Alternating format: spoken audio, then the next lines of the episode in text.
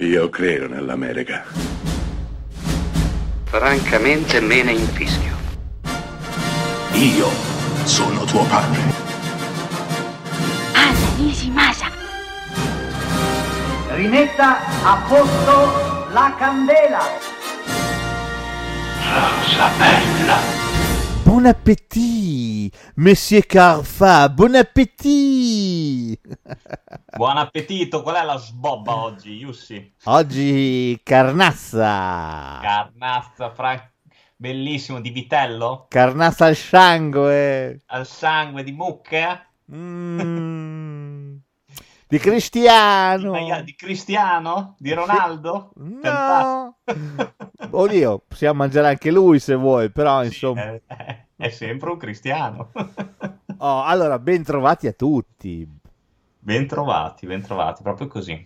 Sarete lieti di sapere che l'estate sta finendo, se Dio vuole, porco mondo maledetto incoronato. e degenerando è stato sempre con voi! Sì! Esatto, non so quanti siano contenti che l'estate stia finendo, ma insomma. Io parecchio, io parecchio, anche perché non ne posso più. Non ce n'è Covid, non ce n'è! Non ne posso più, Carfa, non ne posso più.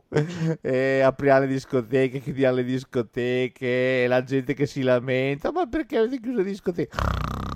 Non esatto. ne posso più non ne posso più. Adesso. I gestori che si incacchiano, che dicono: Ah, non è vero, gettate merda su tutto. Non ne posso più. Cioè, l'idea è che esista un complotto, capito? Ah, ah, cioè, eh, ordito da Bill Gates. Bill Gates. Bill Gates, che cazzo, vabbè. Che d'accordo col 5G, no? Eh, attiva un, un, una specie di morbo, poi solamente poi alla fine il complotto è solo italiano per mantenere, oh, non so, Conte al governo, però questo sta costando centinaia di migliaia di morti in tutto il mondo. Ma vabbè, è un gomblotto, eh, state tranquilli, no, è, è, un è gomblotto. È Bill. È Bill che ci sta. Non ne posso più, sta piano piano. Non ne posso più, non ne posso più. Cioè, io autorizzo. Ma vaffanculo, va. No, veramente, io no, veramente vedo, non ne posso più. Non ne posso. Vedo che io sia sereno questa sera. No, non ne posso più. Cioè, ogni volta che, che accendo per sbaglio un, un, notiziario o vado per sbaglio a farmi un giro su Facebook, è, è, è una roba, è un'ecatombe. Cioè, ma, ma, ma, questi che sullo status di Facebook scrivono che non autorizzano nessuno a prelevare i figli. a dare delle, degli schiaffoni, eh. ma cosa devo fare? Rido, calma, che cazzo devo fare? Rido. Ormai la realtà ha travalicato qualsiasi tipo di fantasia, cioè, vabbè. Hai proprio ragione, carissimo. Dovremmo fare una, una puntata sui gomblotti. Adesso Gomblotti, lo, lo, la proprio con la G. Gomblotti, gomblotti. Faremo una, una puntata, puntata sui gomblotti, su, sulle leggende urbane, su tutte queste cose qua. Così parleremo del, delle scie chimiche, dei vaccini che fanno male. Ma sulle leggende urbane ci avevamo pensato. Se non L'avevamo vado... già fatta tanti anni fa in video. Eh, è ora di farla via podcast perché la, la, realtà sta veramente superando questo tipo di fantasia. Sono, sono d'accordo, sono d'accordo. Quindi eh, la faremo. La, la faremo. Anzi, anzi adesso segniamo. Ci vengono, ci vengono le idee così, a manoni. Sì, bravo, a Manoni, a due a due finché diventano dispari. Porca mannaggia immonda, coroneta. Eh, sto pensando, sto pensando puntate nuove, Carfa, sto pensando una puntata sul genere catastrofico. Sto punt- eh, c'è sempre quella in cantiere sì, sul post apocalittico. Sì, sì, mi permetto di dire che ci sono molte catastrofi nel genere catastrofico. Esatto, esatto. Sto pensando a una bella monografia ridanciana su Dario Argento, così ci facciamo due risate. Anche sì, su Dario Argento nuovo, perché no? Insomma, eh, chi più ne ha più ne metta, veramente. Ah, vabbè, basta, non ne posso più. Oh, eh, que- que- quelle due notizie che ci sono riaprono finalmente tutti i cinema più o meno. Il sì. 19 di agosto hanno riaperto praticamente tutti, grazie ad Onward della Pixar, film abbastanza snobbato, ma vabbè. e grazie a Gretel e Ansel e grazie a un altro paio di pellicole. Ma, ma la grande novità è sempre quella. Tenet di Christopher Esatto. Nolan che oh Nolan o hai fatto un capolavoro o sono cazzi perché altrimenti Sì, esatto, lo stanno talmente aspettando. stanno tutti aspettando te da mesi o hai fatto un filmone o se no non vorrei essere in te te lo dico Oh, tra l'altro, sai che ho visto recentemente, proprio ieri, il trailer di Assassini sul Nilo. Mi, Sì. mi ispira un botto. Mi ispira un botto. chissà uscirà boh. Eh, Speriamo, ha detto 2021, ora del 2021 dovremmo... Chi può dire? Tra l'altro è interessante perché praticamente non escono film, cioè escono film, ma esce robetta e filmoni ne escono veramente pochi. Quindi più o meno sarà così. Esce Tenet il 26 d'agosto, dovrà star su tipo 4 settimane, tenere botta, fino all'uscita di Wonder Woman 1984. Tra l'altro... Poi dovrà tenere botta Wonder Woman fino all'uscita a novembre, forse speriamo, di Black Widow. Poi avanti fino a dicembre, così uscirà un filmone al mese. Sì, esatto. Tra l'altro ci sono, eh, per, per la gioia di, di tanti registi italiani che comunque, anche di, di B-movie, anche emergenti, eh, perché comunque anche i loro film troveranno spazio nelle sale. Vedo, vedo registi rampanti che, che sono contentissimi perché anche i loro film eh, troveranno un minimo, un minimo posto sul grande schermo. Quindi dai, questo può essere anche una, una bella cosa, comunque magari chissà. È vero. un trampolino di lancio. Bisognerà vedere se la gente li andrà a vedere. Eh, quello sì. Questo ecco, sarà-. Eh, in Piazza. Maggiore a Bologna, culla del cinema ritrovato. La capienza, diciamo, non ha mai raggiunto il tutto esaurito. Sì, Poi sì, è capitato il filmone, però per la maggior parte si registrano presenze molto molto scarse. Vero, sì. E siamo in estate e siamo all'aperto. Ora, quando saremo al chiuso, mm, sarà Ah, interessante. Sì, ci sono due correnti di pensiero. C'è chi dice effettivamente, da quello che sento, che ha paura, comunque che non si fida di andare al cinema, che è peggio della discoteca, poi mi dovete spiegare perché. E poi c'è chi invece sento dire che non vede l'ora di andare al cinema, di andare a vedere tutti i film nuovi in uscita, insomma che... Per cui, insomma, staremo da vedere, sarà veramente interessante. Io sicuramente eh, Great Lancer me lo pappo. Eh, Gretel e Denzel deve essere fico, però io a costo di essere scontato aspetto il nostro amico Christopher. Io non vedo l'ora di vedere Tenet, non vedo l'ora di, vederci un- di non capirci un cazzo di andarlo a vedere un paio di volte, così non ci pensiamo più. No, staremo a vedere, caro Carfa, non lo so. Intanto il mondo dello streaming incurante continua a regalarci monnezza veramente flatulente come. Project Power. Vacca che merda di film Project Power. Speravo che ho sentito il tuo, ho, ho letto il tuo commento, speravo che fosse meglio Hater, ma da quello che ho capito, Ma anche no. Hater è carino, cioè siamo nel regno del carino, siamo nel regno del film inutile, del film dimenticabile, del film Mm. eh, che arriva, passa, saluta e se ne va.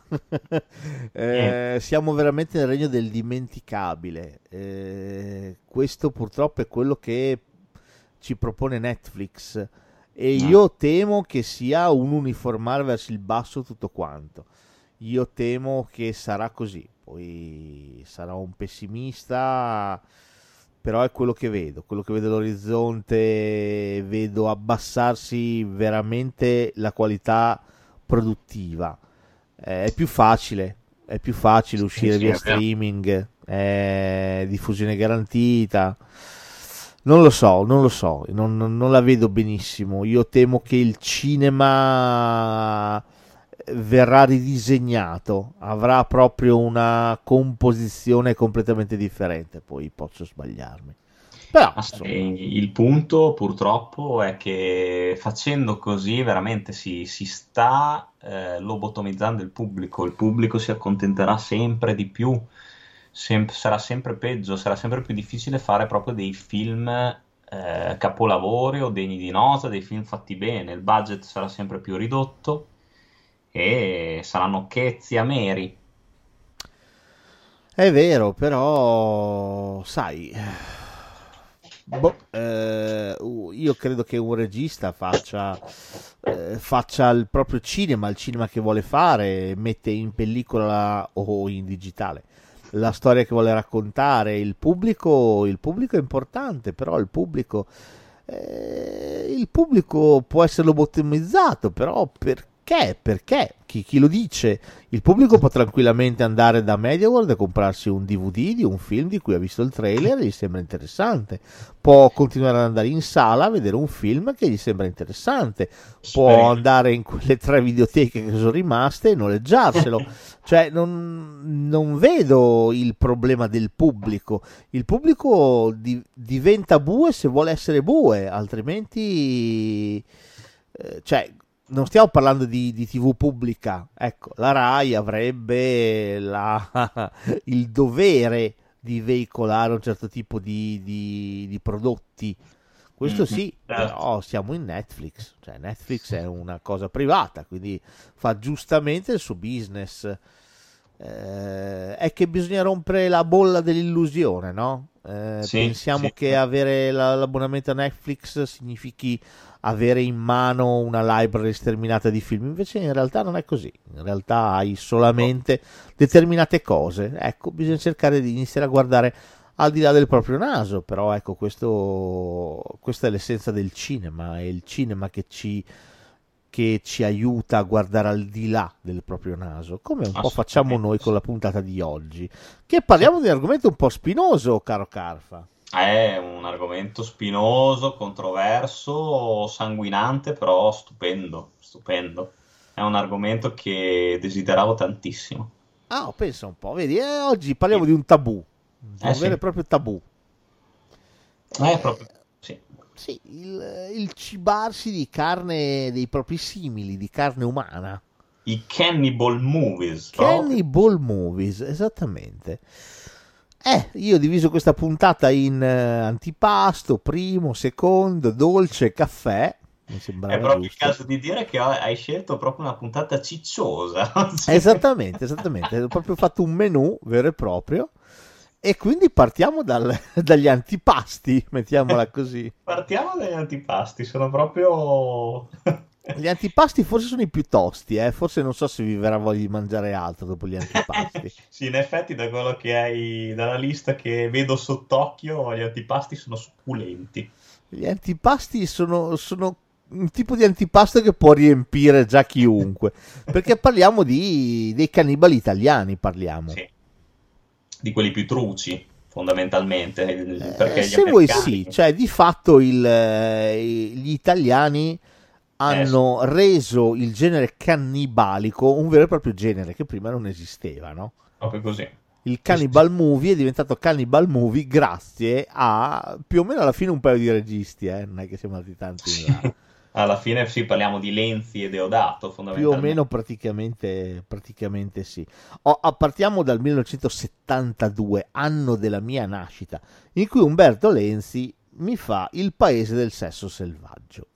Oh, il paese del sesso selvaggio è un film interessante perché prende il, la logica del mondo movie. Sì. Allora, alzi la mano, chissà che cosa sono i mondo movie. lei, io... lei, signor Carollo, mi dica. io, io, il mondo, proprio io, eh, non potevo scegliere un altro, no. Vabbè, la butto lì. Allora, io, eh, i mondo movie, se non sbaglio, sono quelli eh, sfoderati dalla mente di Iacovetti, Iacovetti e Prosperi, quelli che erano loro. Jacopetti, Jacopetti. esatto. Iacovitti però mi è piaciuto. Iacovitti, no, non Un so, coccobillo, questo... So. Passamela, pass- me la passi, signor Iussi. Gliela passo, gliela passo, vada, vada. Ed erano quei film in stile documentaristico praticamente, abbastanza, abbastanza peso, insomma, non avevano paura a mostrare, a mostrare tutto che trattavano, almeno da quello che mi ricordo io, altre eh, realtà, altre civiltà, altre Sì, costumi, sì, tradizioni. sì, sì, sì, la- eh, guardi, le do un 7 più. Bravo. Grande, bravo. ce l'ho fatta. Bravo, beh, torni a posto, torni a posto, Grazie, signor Carollo, vado bravo. sì, Mondo Movies effettivamente furono un fenomeno, un vero e proprio fenomeno, Sì. che si diffuse negli anni 60 eh, un sacco di film, veramente un sacco, dal primo Mondo Cane Sì. eh, a Mondo Cane 2, Mondo Cane 2000, ce ne sono stati tantissimi, eh, Africa Africa Dio. Dio. ce ne sono stati tantissimi, e ogni docufilm aveva la pretesa di raccontare un, eh, una fetta di civiltà che più o meno era abbastanza nascosta.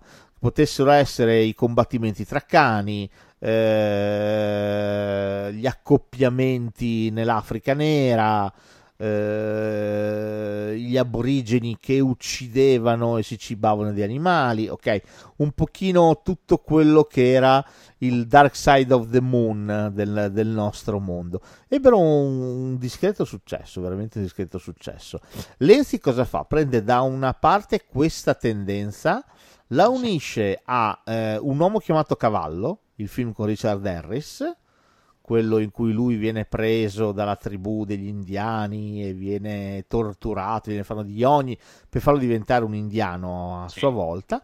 Unisce tutte queste due cose e fa questo il paese del sesso selvaggio, dove c'è questo fotografo che effettivamente viene adottato da questa tribù e viene torturato, anche lui c'è tutto questo processo di iniziazione che passa attraverso la tortura, attraverso tutta una serie di, di cose bruttissime, fino a che finalmente non diventa uno di loro.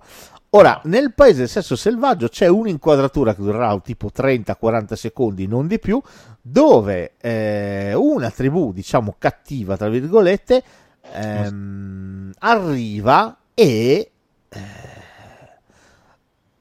Eh, va ad osteggiare la tribù buona. esatto. Ora, a un certo punto prelevano un tizio, lo catturano e se ne cibano. Ora, bastano questi 30-40 secondi per pa, lanciare Eh. un vero e proprio genere, il cannibal movie, Perfetto. che ci saremmo trovati tra le palle da lì a pochissimo. Piacevolmente tra le palle cioè ci mancherebbe. Però insomma il sesso il, eh, il mondo il, sì, il mondo il, il paese del sesso selvaggio è stato il primo film in cui questa pratica abbastanza aberrante viene mostrata. Il film in sé è pochissima roba è veramente la risacca della risacca dei mondo movie tra l'altro questa storia d'amore allucinante, veramente orrenda tra questo fotografo e questa indigena buona, cioè veramente una cosa che non si guarda.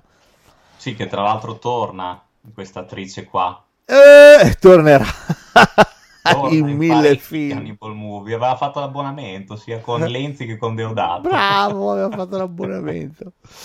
E, e però è grazie a questo film che nasce più o meno il Cannibal Movie.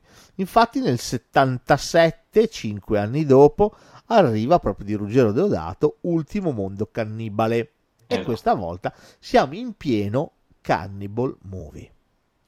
Proprio così. La storia più vecchia del mondo, un gruppo di persone va a sostituire un gruppo di, di lavoratori, di operai che sono lì in mezzo alla giungla amazzonica, eh, non ne trovano uno perché sono stati tutti quanti mangiati. Sono tutti fatti esatto, fatti Esatto. come pietà, come antipasto, scusa, perché stiamo parlando dell'antipasto. Bravo, anche loro verranno raggiunti dai selvaggi, più o meno verranno decimati, rimarrà vivo solamente uno, il quale però saprà farsi ben volere da una delle indigene della tribù, Che è sempre lei. che è sempre lei.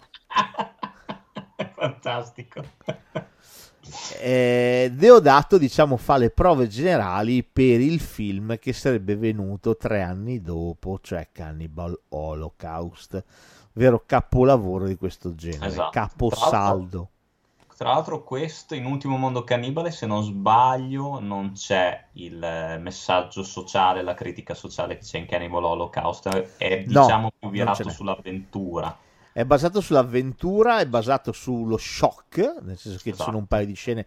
C'è l'indigena che partorisce, poi prende il bambino e lo lancia nel fiume al coccodrillo. Sì, è vero. Così. Mamma mia, mamma no. C'è anche, Per- quello del fe- anche quella finale del fegato. Non è proprio. Ma sì, perché questi film erano fondamentalmente il confine con la con l'exploitation era veramente sottile. Quindi un po' era proprio voglia di scioccare, di mostrare l'immostrabile, no? Un po' era voglia di portare al cinema qualcosa di nuovo. Sì. Il trade union tra queste due eh, correnti arriva proprio nell'80 con Cannibal Holocaust. Cannibal Holocaust è il cannibal movie perfetto, perché non solo è exploitation fine a se stessa, ma nasconde anche un messaggio. È vero. è E che messaggio? È potentissimo, cioè ci fa, fa- fa capire allo spettatore chi sono i cannibali, chi sono i selvaggi. Che intanto si parla del primo film, eh, diciamo, finto, finto documentario della storia del cinema, cioè il Sì. primo found footage del- della storia del cinema. Interessante vedere come sia diviso in due parti distinte, di cui una poi, tra l'altro, il titolo è The- I Green Inferno, da Esatto, cui poi prenderà spunto Eli Roth. esattamente. Eh, questo è un film eh, strepitoso. Un gruppo di documentaristi eh, vengono eh, perdono le loro tracce, nessuno sa più che fine hanno fatto. Sono andati a fare un Esatto. documentario nella giungla e, e sono spariti, nessuno sa più nulla. A questo punto un Esatto. antropologo prende e va sulle loro tracce a cercarli per eh, cercare di capire che fine hanno fatto. Il nostro antropologo è della prima parte del film, la più eh, il Green Inferno, appunto, si troverà a calarsi in questo tipo di realtà e incontrerà questa tribù assolutamente comunque pacifica. Cannibali sì, ma pacifici, assolutamente pacifici, che lo accoglieranno tra loro fino a che non troverà gli scheletri dei documentaristi e le loro bobine del loro girato. A questo punto prenderà il girato, lo porterà a New York e darà un'occhiata a quello che i nostri hanno realizzato. La seconda parte del film è tutto quanto il girato dei documentaristi, tra cui c'è anche un, un Barbareschi giovanissimo. Esatto, esatto. La E- seconda parte poi è E la seconda parte è scioccante. allucinante, è allucinante. Sì, Ma perché non tanto, eh, esatto, non tanto per quello, cioè anche per quello che si vede, ma per chi lo pratica. Sì, perché i nostri documentaristi, trovandosi di fronte a una tribù comunque assolutamente mansueta, si troveranno via via sempre più a essere loro, a suggerire violenza, a mettere in scena la violenza, a f- compiere atti aberranti veramente aberranti che culmineranno addirittura con un impalamento, cioè quella cosa lì è allucinante. La scena dello stupro della, della Indios è qualche cosa è qualcosa di allucina, allucinante da vedere. Il nome allucinante. proprio della, il nome della riuscita del servizio, del loro Bravissimo. servizio. Sì, sì, sì. Perché loro si sono messi in testa che loro devono filmare il, eh, il modo di vivere aberrante di una tribù dimenticata e cannibale e il fatto che questa tribù sia assolutamente pacifica per loro è assolutamente inconciliabile. Quindi Esatto. devono mettere in scena l'orrore a costo di provocarlo. Esatto, Ecco proprio la grandezza di Cannibal Holocaust. Fino Eh. a che gli indigeni, a forza di essere provocati dai uno, dai due, dai tre, non si romperanno i maroni e diranno. Sapete cosa c'è? Mo magniamo, ci avete rotto il cazzo. Giustamente, anche perché comunque sono un po' di più rispetto ai nostri. Il film è allucinante, il film è veramente allucinante. Cannibal Holocaust è, è la fine, è l'inizio e la fine. è più o meno all'inizio del genere, ma contemporaneamente ne sancisce la pietra tombale, sia dal punto di vista contenutistico che dal punto di vista stilistico.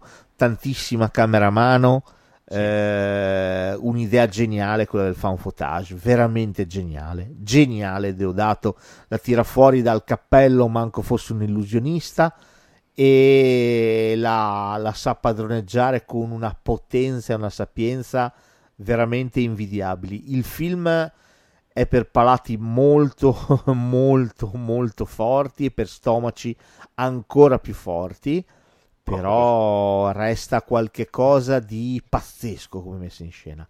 Pazzesco. Finale strepitoso, secondo me, sì. dove non si sa se divulgare o meno quello che è stato scoperto. Sì che è un finale secondo me bellissimo, potentissimo dal punto di vista sociale. E poi sì, mm, c'è un film veramente leggendario. Tutto quello che, che lo permea, che lo circonda è pazzesco. Cioè, al di là delle, proprio delle invenzioni di, di, far, di fingere morti gli attori, i pro- grossissimi problemi con la censura, la distribuzione, tutti i tagli. Sì, non il so film se... uscì nell'80 ma venne praticamente immediatamente ritirato sì, sì. e subì processo, subì condanna, sia il produttore che il regista vennero condannati. E Deodato dovette portare in tribunale gli attori per dimostrare che erano vivi, che non erano stati uccisi assolutamente, ma stavano benissimo e poi ci fu il problema successivo, cioè quello eh, relativo alle torture sugli animali, eh, al fatto reali. che lui aveva eh, ripreso sì. eh, torture e uccisioni di animali veri. Eh, sì. Però era assolutamente in linea con il periodo, cioè voi dovete pensare che adesso magari siete un po' schifati e dite ah, ma come, ah, ma come si fa a difendere questa cosa. Avete ragione, però è come difendere i western. Cioè, per far cadere i cavalli nel western gli si legava dei cavi d'acciaio alle zampe per farli cadere e poi li si tirava. Così il cavallo cadeva. Capitava che il cavallo venisse azzoppato e quindi Esattamente. Esattamente. venisse ucciso. Non so se sia una bufala o una notizia vera, si dice che che comunque le scene dell'uccisione degli animali è vero, cioè per carità, però possono essere giustificate col fatto che dopo sarebbero, cioè proprio i, la tribù, cioè se ne sarebbe cibata realmente, cioè erano loro, cioè erano gli animali di cui si cibavano abitualmente. Sì, lo spiega, lo spiega Ruggero Deodato nel commento del DVD lui dice sì. che è vero, lui ha filmato la morte della testuggine, per esempio, sì. però era il pranzo di quegli indigeni, se le sarebbero cibati comunque. Esatto. Lui ha solo ripreso questa cosa. Eh, può essere deprecabile, può essere discutibile, però contemporaneamente era un'epoca completamente diversa, in cui le cose venivano fatte in modo completamente diverso in cui tutto era eh, da intendere per l'epoca, non lo potete rapportare ad oggi, alla sensibilità di oggi. È un po' lo stesso problema di HBO Max che mi va a censurare eh, Mezzogiorno e mezzo di fuoco sì. o eh, oh. Via col vento. Eh, dovete contestualizzare tutto quanto Capisco che sia difficile, però dovete veramente contestualizzare tutto quanto. Siamo nell'80, i film venivano fatti ancora in questo modo. Non c'era certo. CGI, non c'era nulla. Quindi questo era il modo di fare i film. Sono, sono, assolutamente d'accordo con te. Comunque Deodato ebbe dei problemi enormi di distribuzione. La, il film venne distribuito l'anno dopo in Italia, eh, dopo tutte le dinamiche, i problemi processuali, però ebbe un successo veramente miserrimo. Eh, fu vietato tipo in 23 paesi nel mondo. Eh, però... Non so se esista, lo sai se esiste una versione integrale? Non so se sia Sì, sì, mai- sì, sì, la versione che ho io in DVD è assolutamente integrale, col suo Ah, commento. la voglio! Eh, c'è, eh, si trova, si trova. Ancora. Eh, assolutamente. Eh, va detto che però divenne un cult, un vero e proprio cult assoluto. Sì, sì. Cannibal Holocaust è lo zenith e il nadir dei cannibal movies, dell'exploitation, del... e poi il messaggio che ha. Cioè il messaggio che, che è insito in questo film è enorme. Cioè il fatto del dover piegare la realtà a quello che tu vuoi raccontare, quello che hai deciso di raccontare, è un tema che non passerà mai di moda. Ve lo trovate tra i maroni anche oggi. Proprio così. Anche oggi. Quante volte capita che la realtà viene piegata allo storytelling che noi vogliamo fare di quel determinato fatto. Sì, sì, sì, sì. Deodato ce lo raccontava nell'80 con un film che può dare fastidio, può essere spiacevole finché volete, però resta un caposaldo assoluto del cinema. E secondo me è anche un film necessario. Sì, sì, sì, sì.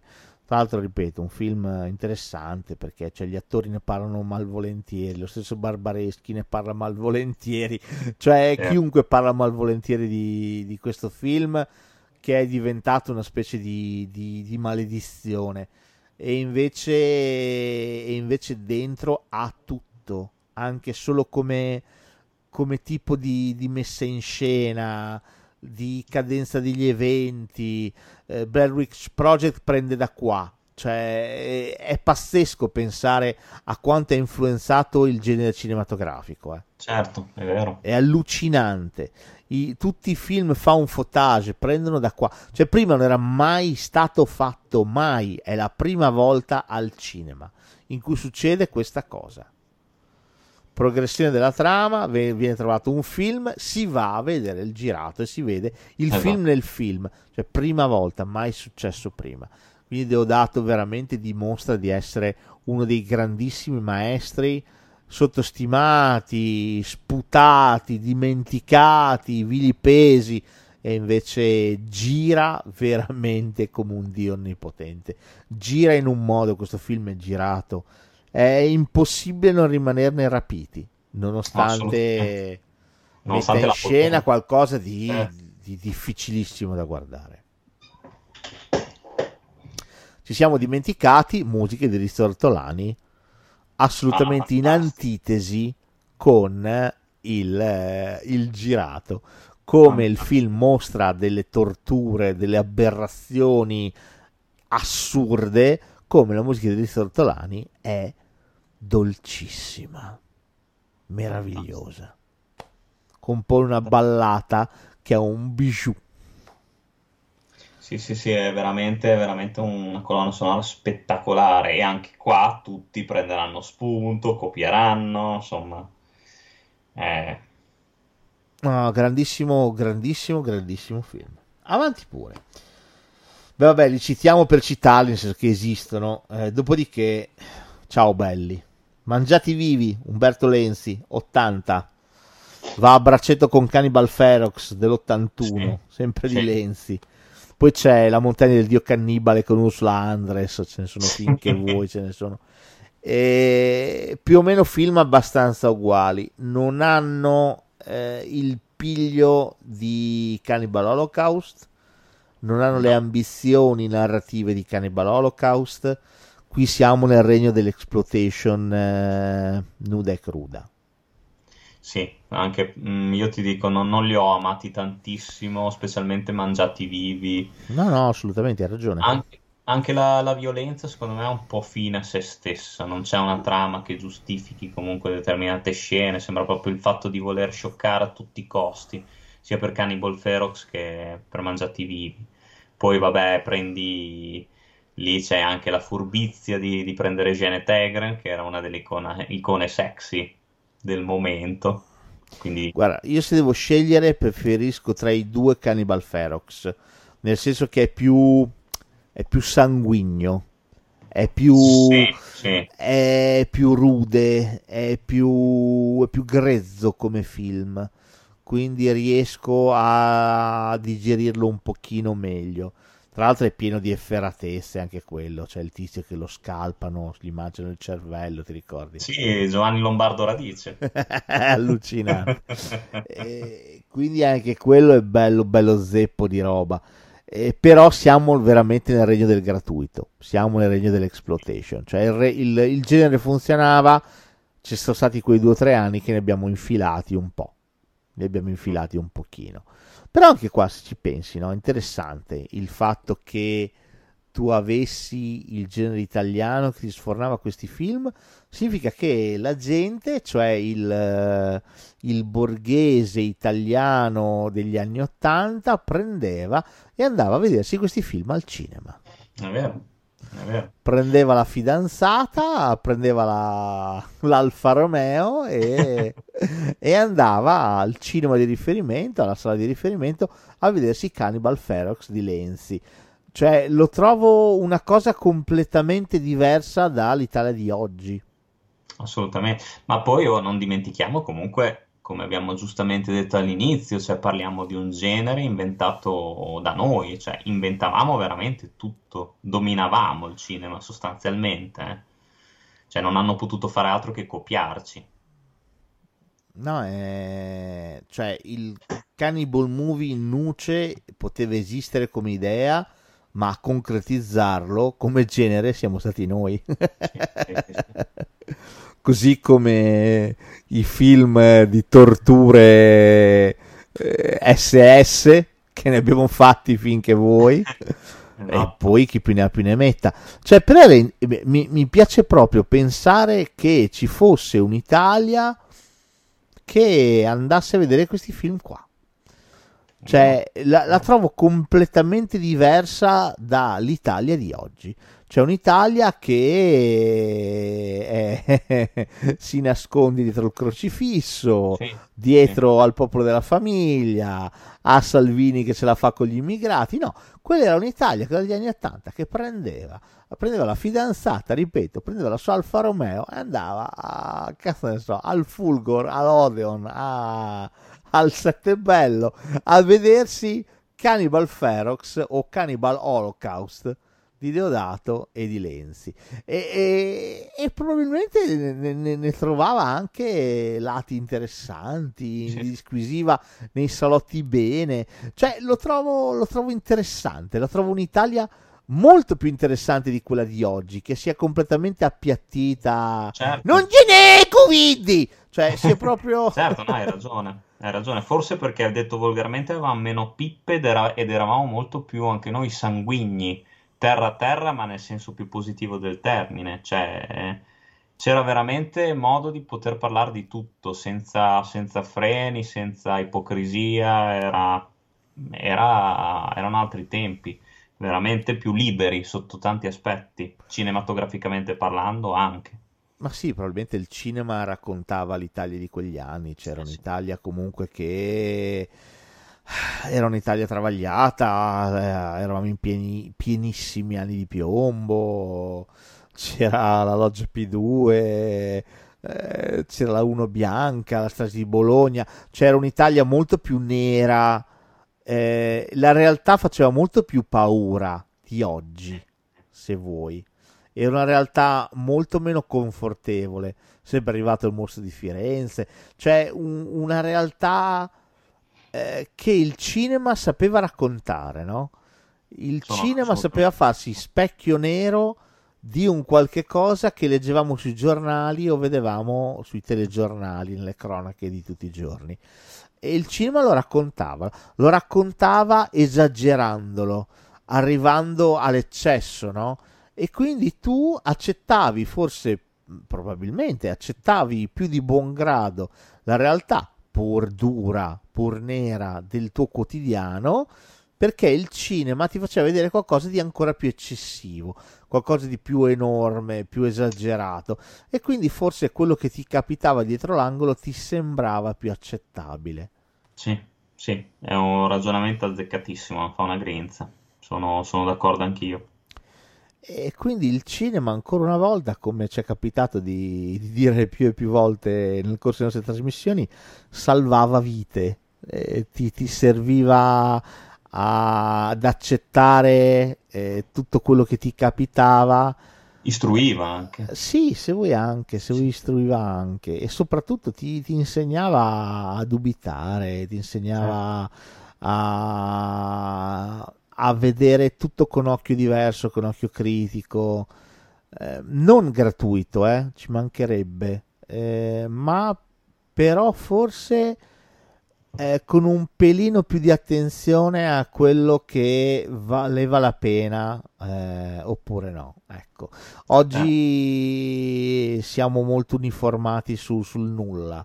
Alla fine i problemi ci sono, sì, eh, però è come se non esistessero, no? È come se tutto si fosse nascosto in un monotono grigio. Passiamo eh... oltre, abbiamo il paraocchi, facciamo finta di non vedere. Sì, è un discorso un po' da, da, santoni, da guru, mi rendo conto, però è vero, cioè ci siamo proprio uniformati su una linea eh, di insensibilità cioè, il cinema non ci sta più aiutando in questo e questo è un grosso peccato. Il cinema invece una volta, negli anni 70, negli anni 80, anche nel nostro paese serviva per darci una cartina tornasole di quello che ci circondava, ci sbatteva in faccia eh, e ci svegliava, no? Serviva come una sveglia.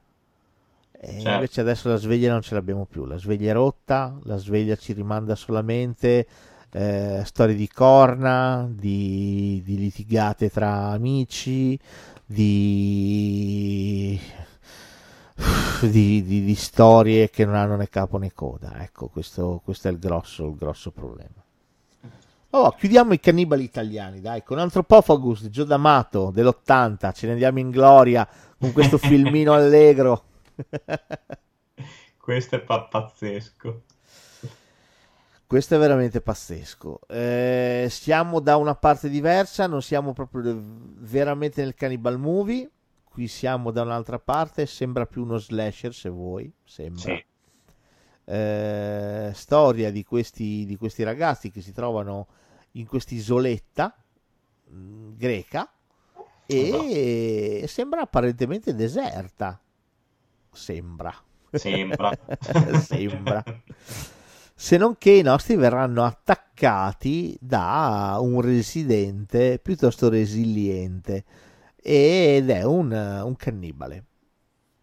E il buon Montefiori qui fa una prova d'attore veramente veramente tosta. Questo film è veramente veramente disturbante. Antropofagus. Antropofagus di Giodamato è veramente qualcosa di spiacevole a vedersi. Oh, tra l'altro esiste su YouTube, eh?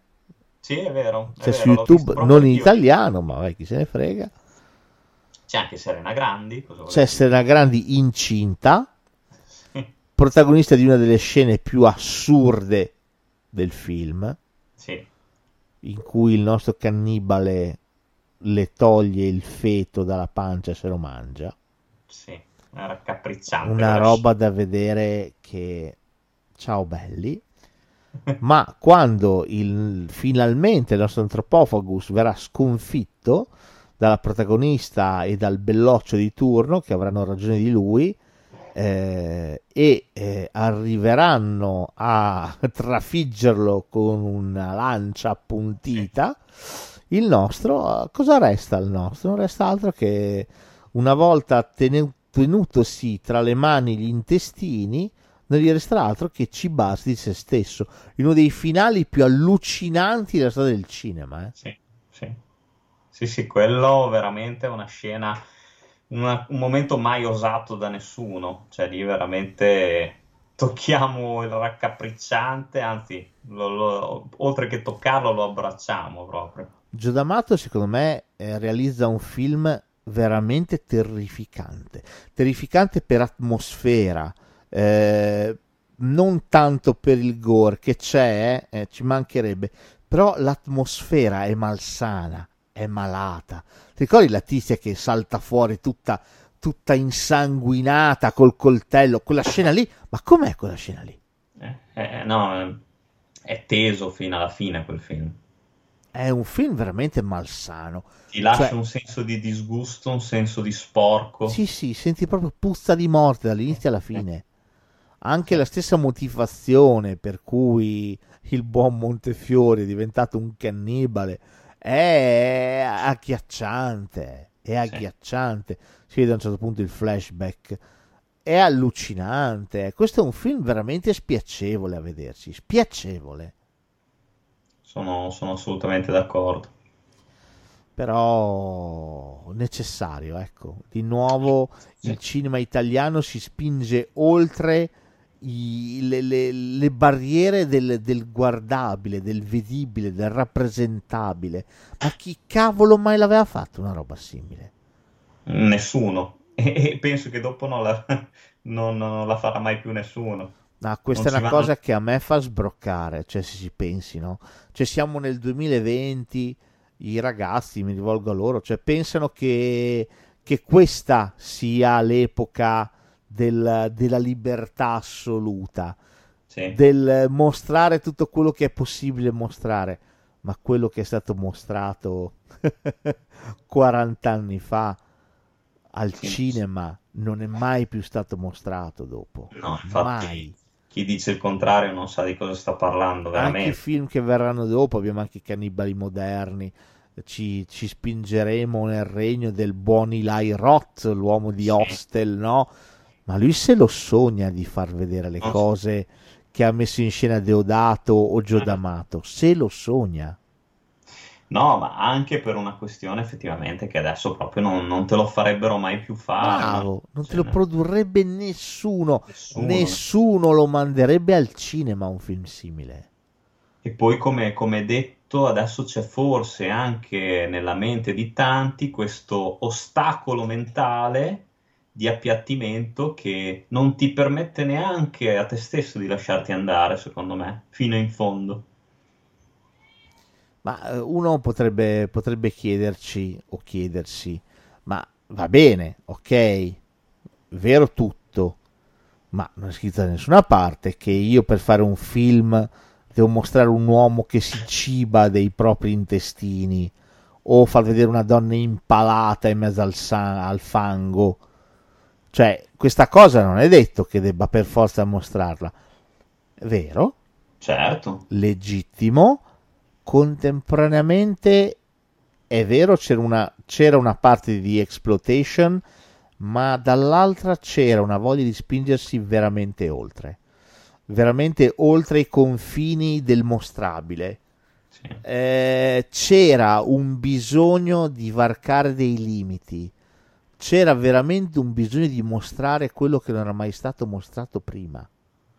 Sono d'accordo, sono d'accordo e soprattutto senza mai dimenticare che comunque erano cose, Cannibal Holocaust insegna, che da, da qualche parte nel mondo succedevano davvero.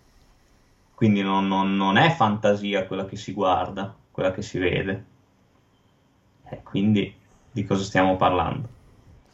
Sì, eh, è veramente il rappresentare qualche cosa che vedevi a un notiziario. Ricordiamoci, siamo nell'epoca dei desaparecidos, delle torture, cioè eh, queste cose succedevano. Il cinema cosa faceva? Eh, prendeva, no? Eh, Succhiava, prendeva dalla realtà avidamente, la trasformava e la metteva in immagini in modo completamente diverso da un'altra parte, raccontando una storia diversa. Però prendeva quelle immagini, quegli input, quelle cose, quelle torture, i regimi totalitaristi, prendeva tutto quello che sentiva dalla realtà, lo traslava in cinema, lo trasformava in cinema. Proprio così, proprio così. E, e quindi era anche un modo per scuotere le coscienze, per, eh, per non restare inerti, per non restare inermi di fronte a quello che ci capitava intorno. Eh, io questo lamento l'assenza di questo tipo di cinema qua. Un cinema come una sveglia, come un allarme. Questo Certo. manca, questo manca. Ci siamo bovinamente e pacciosamente adagiati sul divano, mangiando popcorn e pensando di vivere nel miglior mondo possibile. E invece non è, non è assolutamente così. Non è assolutamente così. No. Eh, questi film sono importanti, sono necessari, sono serviti a svegliare qualcuno, il quale probabilmente si è fatto due domande in più. Questi sono film veramente, veramente pazzeschi. Il Cannibal Movie, proprio perché va a toccare un tabù, una cosa intoccabile, eh, resta un, un qualche cosa con cui ancora oggi dobbiamo fare i conti. Tant'è che appunto va da sé che questi film, proprio per la grande libertà di cui godiamo oggi, non vengono più trasmessi. Esattamente, esattamente, esattamente. La grande libertà ci, eh, ci ha completamente nascosto queste pellicole. Eh sì. Ti farà piacere sapere, adesso passiamo al, nuovo, al prossimo troncone, che qui di fianco a me c'è Mind J, colei che ha ispirato la puntata scorsa sui gatti. Oh, applauso, grande anche la foto sulla locandina. Ormai eh, ci siamo prostituiti ai gatti, Carfa. Cioè, in internet, tu lo sai meglio di me, i gattini fanno un botto. Ci manca caffè, buongiornissimo e li abbiamo fatti tutti. esatto, potremmo anche decidere di fare una puntata. Veramente siamo delle zoccole, ci stiamo, ci stiamo prostituendo. Ah, o comunque, però... se questi sono stati gli antipasti, veramente non so quanti vorranno proseguire. Eh. No, diciamo che erano antipasti corposi, però dopo sì. andiamo in alleggerimento. A, a buffet, a buffet. A buffet, diciamo che erano a buffet. Oh, andiamo con i primi piatti, cannibali assortiti, belli misti. Okay. Beh, partiamo con un cannibal movie imprescindibile, ineluttabile, ineludibile, inarrivabile Toby Hooper 1974 non aprite quella porta The eh. Texas Chainsaw Massacre bellissimo bellissimo però adesso mi, mi, scappa una risata se pensiamo che comunque in questo film controversissimo eh, spaventoso, però è niente, almeno a parer mio, a quelli che abbiamo già citato. Eh. Oltretutto non si vede una goccia di sangue qui.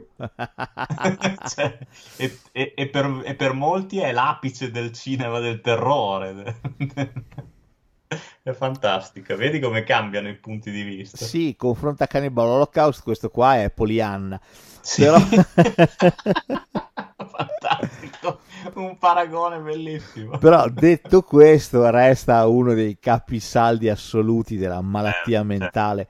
Eh, al di là che non si vede una goccia di sangue, eh, non aprite quella porta, è la rappresentazione di un'America fortemente conservatrice, chiusa in se stessa, chiusa nella immobilità chiusa nel, proprio, nel proprio nucleo familiare, no? in qualche cosa da cui non puoi uscire, che mal digerisce i rapporti con l'esterno, in tutto quello che viene da fuori, tant'è che i ragazzotti che vengono da fuori tenterà di massacrarli.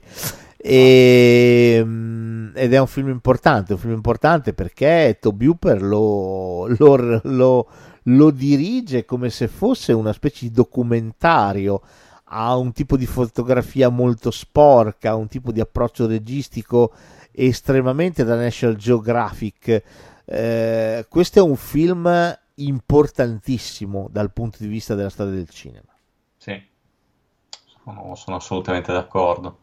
Cioè, anche questo comunque ha un, in sé una sensazione di sporco, di malsano. Poi vabbè, qua ha insegnato anche poi, ispirato anche dalla cronaca americana, eh, perché se vogliamo è, ripercorre le gesta di Ed Gein. Certo. Al, altro prodotto comunque della società americana dell'epoca. Oh, sì. Questo è un film, secondo me, con cui tanti film a venire hanno dovuto fare i conti. Eh, perché si sono ispirati a questo film, sia come, come messa in scena, sia come, come, messaggio. Questo è un film, è un film pazzesco, un film semplicissimo. Un certo. gruppo di ragazzi eh, sono in Texas, mh, raccolgono un autostoppista, eh, l'autostoppista si rivelerà essere un pazzo schizzato e finiranno nella casa di questa famiglia che vive eh, di, fondamentalmente di carne umana, cioè loro prendono i, eh, i giovinotti che incontrano e li, li macellano come se fossero dei, dei veri macellai. Cioè, le, li, la logica è quella, cioè un mattatoio fondamentalmente. Oltretutto, oltretutto, vivono in tutti i sensi perché non soltanto se ne cibano, ma fanno anche arredamento. Eh. Fanno anche arredamento, esattamente come faceva il Bonnet Gin, il quale faceva paralumi, lampade con parti umane. La stessa cosa fanno Leatherface e Soci. Vabbè, il film crea anche una delle figure iconiche dell'horror, il sì. Leatherface, il faccia di cuoio, ci mancherebbe. Però è proprio quello che ha insito al suo interno il nocciolo eh, purulento, malato di questa società americana che sta marcendo dall'interno. Eh. Sì. Eh, siamo la guerra del Vietnam è dietro l'angolo, siamo nel 74, la guerra del Vietnam è veramente dietro l'angolo e... ed è questo, i giovani che vanno al macello, no? Sì. Ricordano paurosamente i soldati che venivano macellati, andavano al macello, presi dall'amministrazione li mandava in Vietnam, venivano macellati dai Viet Cong senza un perché, senza un per come, andavano incontro a qualche cosa di ignoto, di sconosciuto. Leatherface e la sua famiglia sono questo, sono l'ignoto, sono il, il qualche cosa che si frappona nel loro cammino e li stermina e li uccide, e, o perlomeno se non li uccide li porterà alla follia, come succede nel finale con la sopravvissuta. Questo è un film importantissimo, importantissimo. Proprio così, proprio così sono, sono d'accordo, non a caso comunque sì, come hai detto giustamente tu, ha ispirato poi tutto il cinema del, dell'orrore a venire, anche se poi piano piano si è perso questo messaggio. Sì, sì, sì, assolutamente, però Hooper qui lasciato probabilmente libero di, di fare veramente ciò che voleva e pieno zeppo fino agli occhi di una volontà anarcoide di mettere in scena qualcosa di mai visto prima, eh, va veramente a mettere il dito nella, nell'immobilità della famiglia americana, nell'ipocrisia della famiglia americana. Eh, va veramente a smantellare uno dopo l'altro quelli che sono i capisaldi del buon vivere americano, la famiglia che dovrebbe essere lì per portare avanti dei valori di onore, onestà, no, se ne fotte completamente, sovverte completamente tutto. I partecipanti sono completamente dei degenerati, dei passi. Leatherface addirittura indossa una maschera fatta con la faccia delle proprie vittime e, e macella tutto quello che trova è allucinante. Il nonno, no? Il nonno, il caposaldo della famiglia, il patriarca, è un vecchio completamente inerme, incapace di intendere di volere, non sa neanche uccidere la vittima, no? Non sa neanche fare nulla, perché quando si tratta di, di colpirla eh, alla testa non sa neanche fare quello, perché non è più in grado di farlo. Certo è veramente la deflagrazione, l'implosione dello status americano per eccellenza, della famiglia. Questo è un film malatissimo, malato fino al midollo, fino al midollo, marcio, purulento in ogni singolo fotogramma. Questo, ripeto, è un film importantissimo perché va a far saltare uno dopo l'altro i pilastri su cui si basava il grande paese delle opportunità, the land of the free, no? la terra dei liberi, di coloro che sono nati liberi. No, col cazzo, qui sei libero solamente di morire, di morire urlando, tanto nessuno ti sentirà. Esatto. Questo è un film bellissimo, questo è un film strepitoso. Strepitoso la messa in scena, Tobu per cui non sbaglia niente. Bello, secco, efficace, asciutto, una messa in scena che sembra una lama di rasoio. Leatherface è allucinante, allucinante. La prima volta che entra in scena ha una presenza scenica che lascia completamente stupefatti. Sì, oltretutto scioccante, improvvisa e scioccante. Assolutamente, assolutamente. I ragazzi non possono fare altro che morire uno dopo l'altro. E ripeto, il Vietnam è dietro l'angolo. L'attualità americana è dietro l'angolo. È veramente dietro l'angolo. Booper mette in scena qualche cosa di mai visto prima dal punto di vista cinematografico, mai visto prima. Proprio così. No, questo è veramente un film. Ah, vacca ragazzi, che, che roba. È ovvio che nell'86 deve arrivare il seguito. Eh, ma qua però Toby si diverte di più. Toby si diverte di più. Toby qui alza l'asticella. Qui decide che intanto mh, mm, vira tutto un pochino, un pochino e eh, non tanto, un pochino sulla commedia. Perché? Perché rende il tutto surreale. Quel pissico di surreale che lo fa diventare anche leggermente comico. E però ben guardare non c'è da ridere un cazzo anche qua.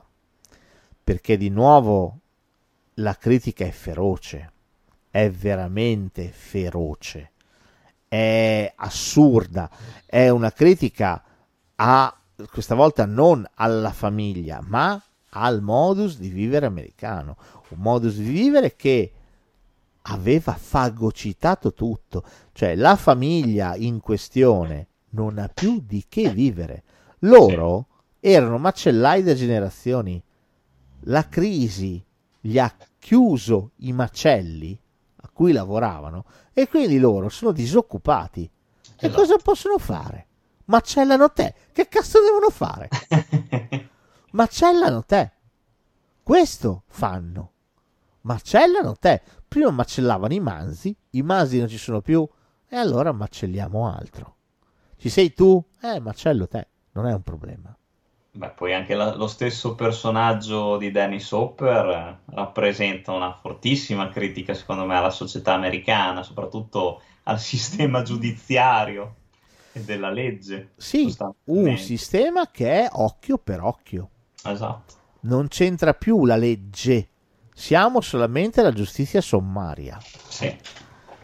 E di nuovo siamo di fronte a un film che azzecca alcune sequenze che sono pazzesche. L'inizio, secondo me, è bellissimo.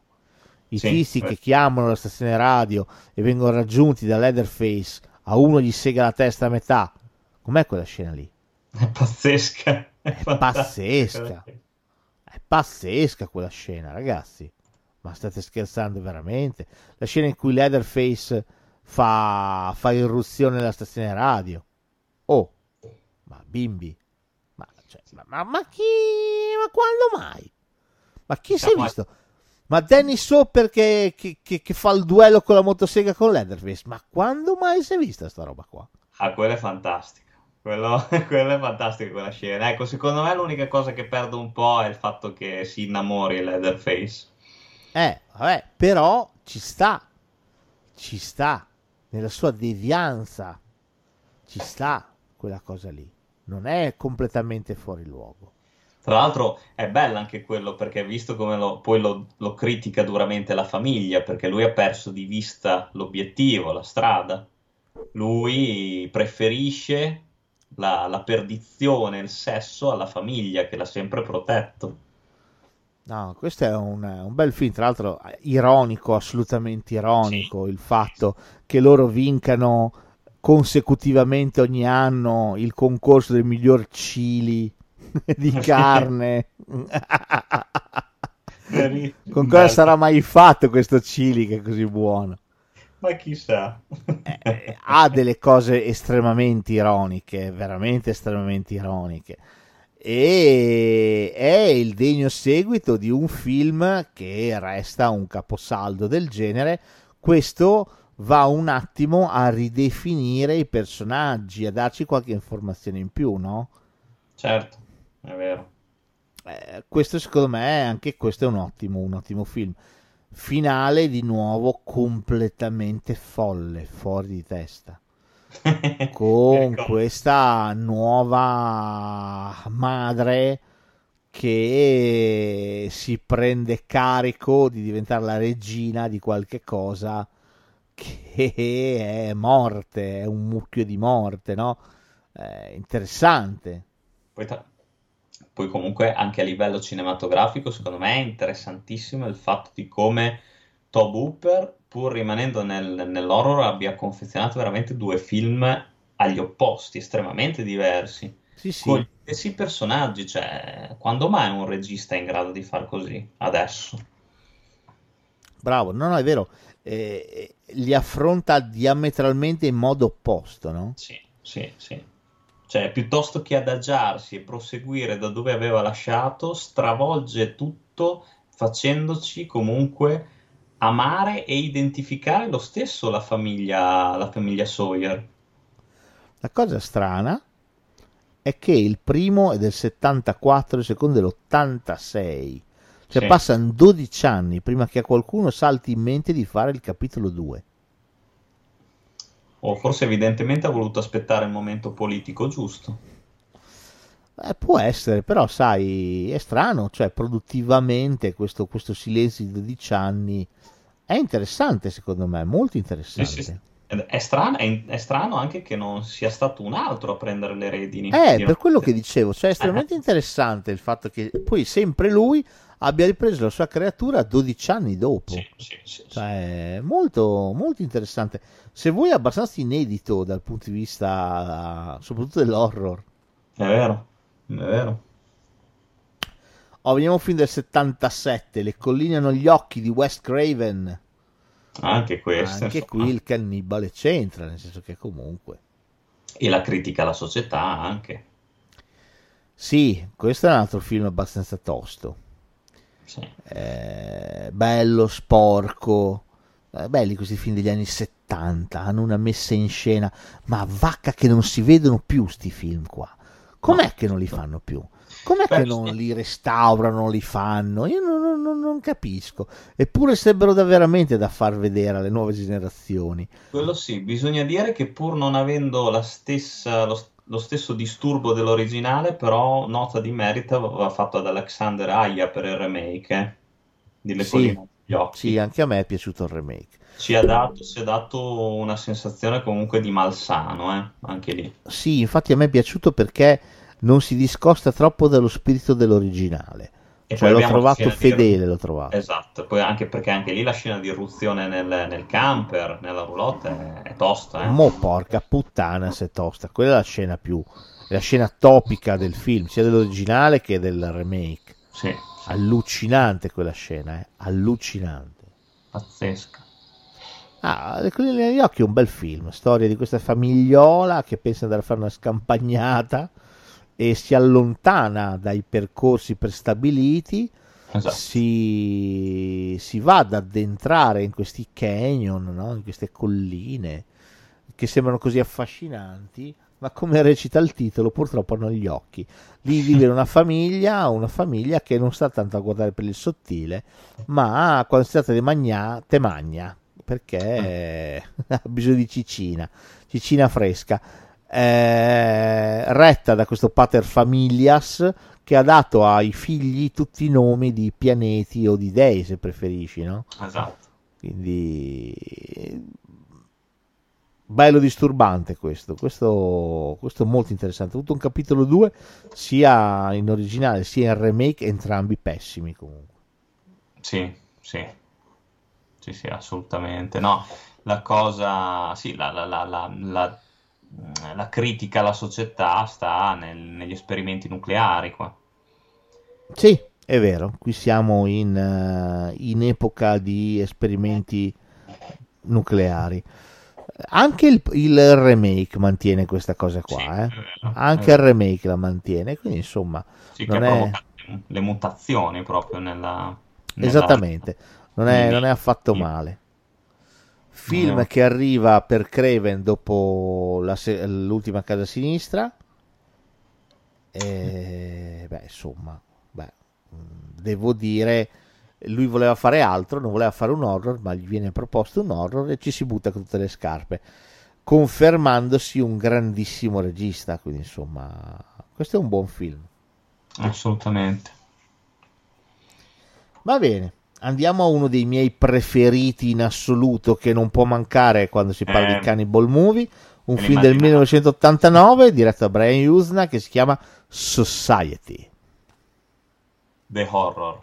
Questo ne abbiamo già parlato altre volte, però Sì, questo è un film imprescindibile. Impossibile non parlarne. No, assolutamente, come fai? Questo è la summa, la, la critica per eccellenza della società. Ah, questo film Ok. è fantastico. Cioè, girato come se fosse una puntata di Dawson Creek e poi gli ultimi 20 minuti sbrocca completamente e diventa un trattato deviato di, di anatomia patologica. È pazzesco questo film. Sì, questo è veramente pazzesco. Storia del giovane Billy che ha una famiglia che diciamo lo ama tantissimo o almeno così lui crede ha uno psicologo da cui va per, eh, per parlare perché lui ogni tanto ha delle strane visioni Sì. strani sogni vede delle cose che gli sembrano reali però sono, sembrano impossibili e lui parla con questo psicologo, si apre, racconta. E, e niente, ha suo giro di amici, di amiche, la fidanzata. È un ragazzo, insomma, sembra che non gli manchi assolutamente nulla. La famiglia è ricchissima. Siamo nella California bene, siamo a Beverly Hills, quindi sole, spiaggia, onde, mare, non manca nulla. eh, eppure qualcosa, qualcosa scricchiola il suo migliore amico scompare a un, determinato momento, boh, chissà che fine ha fatto, eh, vede la sorella che fa la doccia, però qualcosa non torna perché tette e culo sono dalla stessa parte, quindi c'è qualcosa che, c'è qualcosa che tocca. C'è qualcosa che tocca, insomma, il nostro Billy si sente un po' inquieto. E beh, avrà, avrà ben donde ad essere inquieto, perché in realtà il nostro Billy è adottato, non è figlio vero, legittimo dei suoi genitori, ed è adottato a un preciso scopo. La società ricca, ricchissima della California bene di Beverly Hills, eh, le famiglie bene di Beverly Hills, eh, adottano giovani rampolli, belli, sani e forti, li fanno crescere in, in salute per poi cibarsene insieme a tutta la combricola di amici che compongono la società bene. E Billy è la vittima sacrificale prescelta per la prossima mucchiata. È vero, ma sai che eh, pensavo, mi era venuto in mente una cosa poco tempo fa di, di Society. Non trovi, volevo condividerla con te, con chi ci ascolta, non trovi che sia, abbia qualche somiglianza con eh, Get Out come senso? Il fatto di dei giovani eh, Mm. per, per approfittare, qua se ne cibano, in Get Out invece ne prendono il corpo. Non c'è qualche nota, secondo te, Jordan Peele non potrebbe essersi ispirato un po'? Beh, allora, eh, probabilmente qualche cosa ci può essere, non è, non è sbagliata la tua, Mi era- eh, la tua osservazione. Eh, Jordan Peele ovviamente eh, racconta la razza, ne fa Eh, una esatto. questione di razza. Certo. Qui in Society siamo dalle parti della lotta sociale, cioè ricchi e poveri.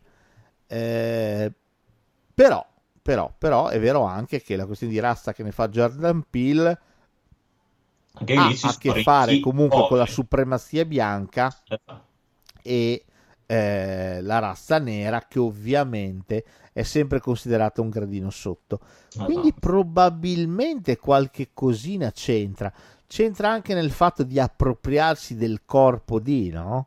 Sì, sì. Eh, Beh, in Society è ancora più evidente, lì proprio si, cioè il corpo viene proprio smembrato, se ne cibano proprio, se ne cibano, tutta la comunità se ne ciba Certo. ed è allucinante, è allucinante anche vedere come la comunità stessa si fonde in una specie di, di orgia, di questa massa di carne allucinante, senza un verso, no? Ti ricordi? Certo, Eh, I ricchi sono, sono una massa informe che non fa altro che eh, mangiare le classi più deboli, le classi più povere, non fa altro che proprio spolparle fino all'osso.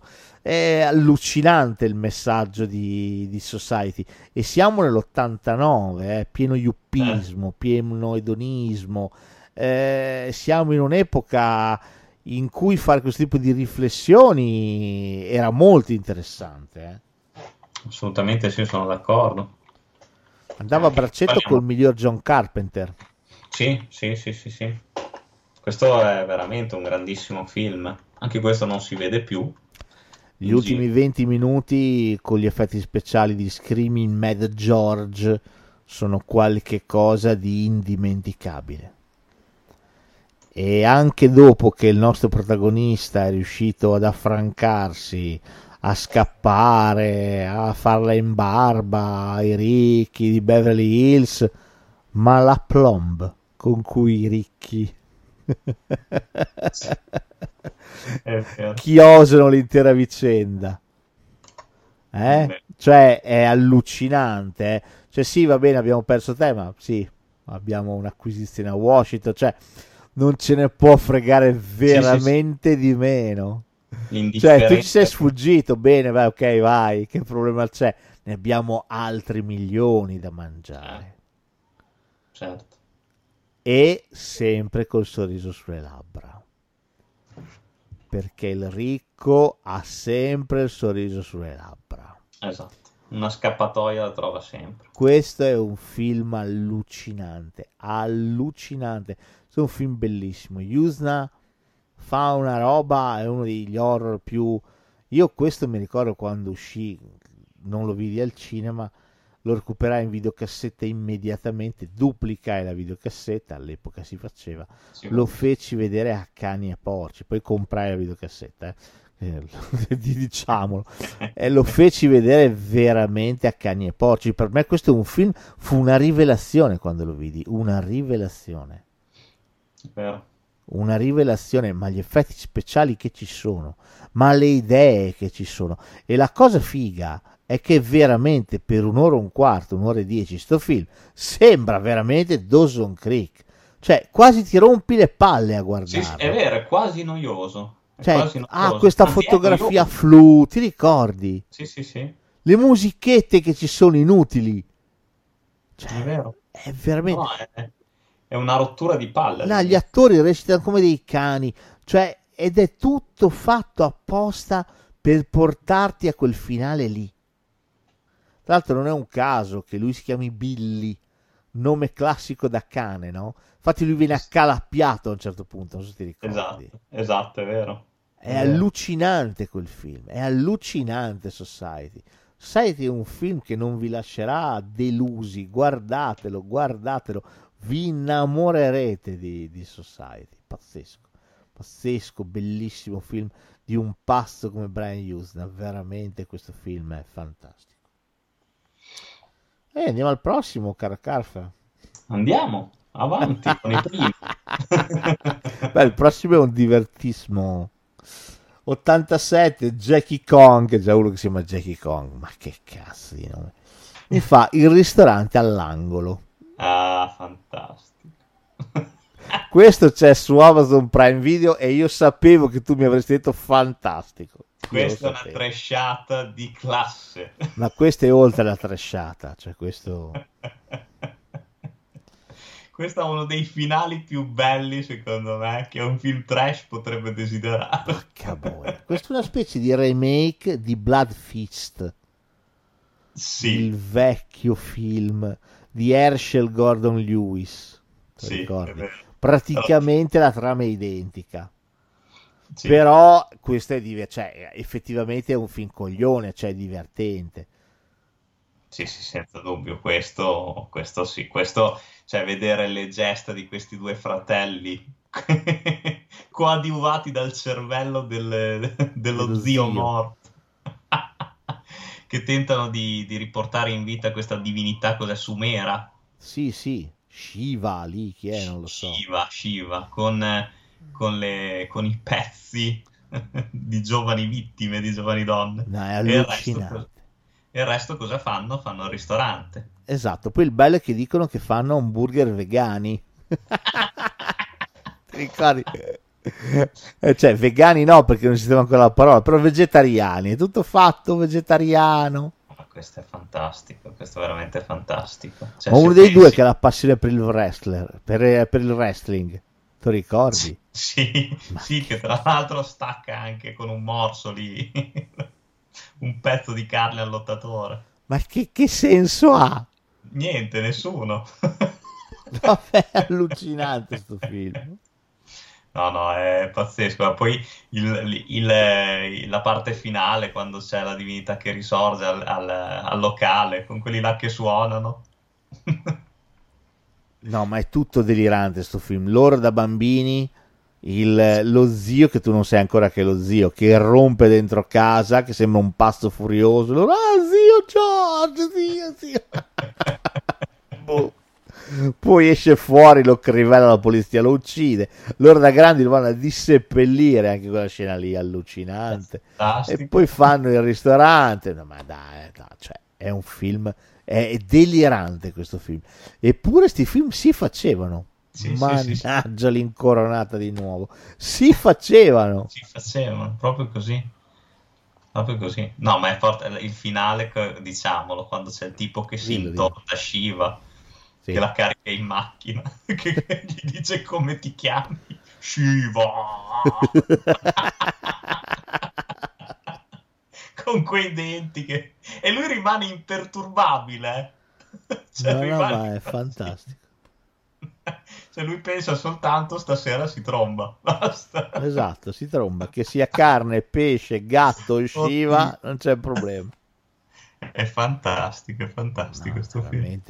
No, questo è delirante completamente. L'ho inserito perché? Perché non gli puoi non voler bene a un film così fuori No, di testa. come fai? Come fai? No, è completamente folle questo film. Completamente, completamente folle questo film. Tra l'altro cast sconosciuti, io penso che nessuno abbia più fatto altro. No, no, anzi, li hanno cancellati da tutte le liste possibili e immaginabili dei film a venire perché hanno detto basta.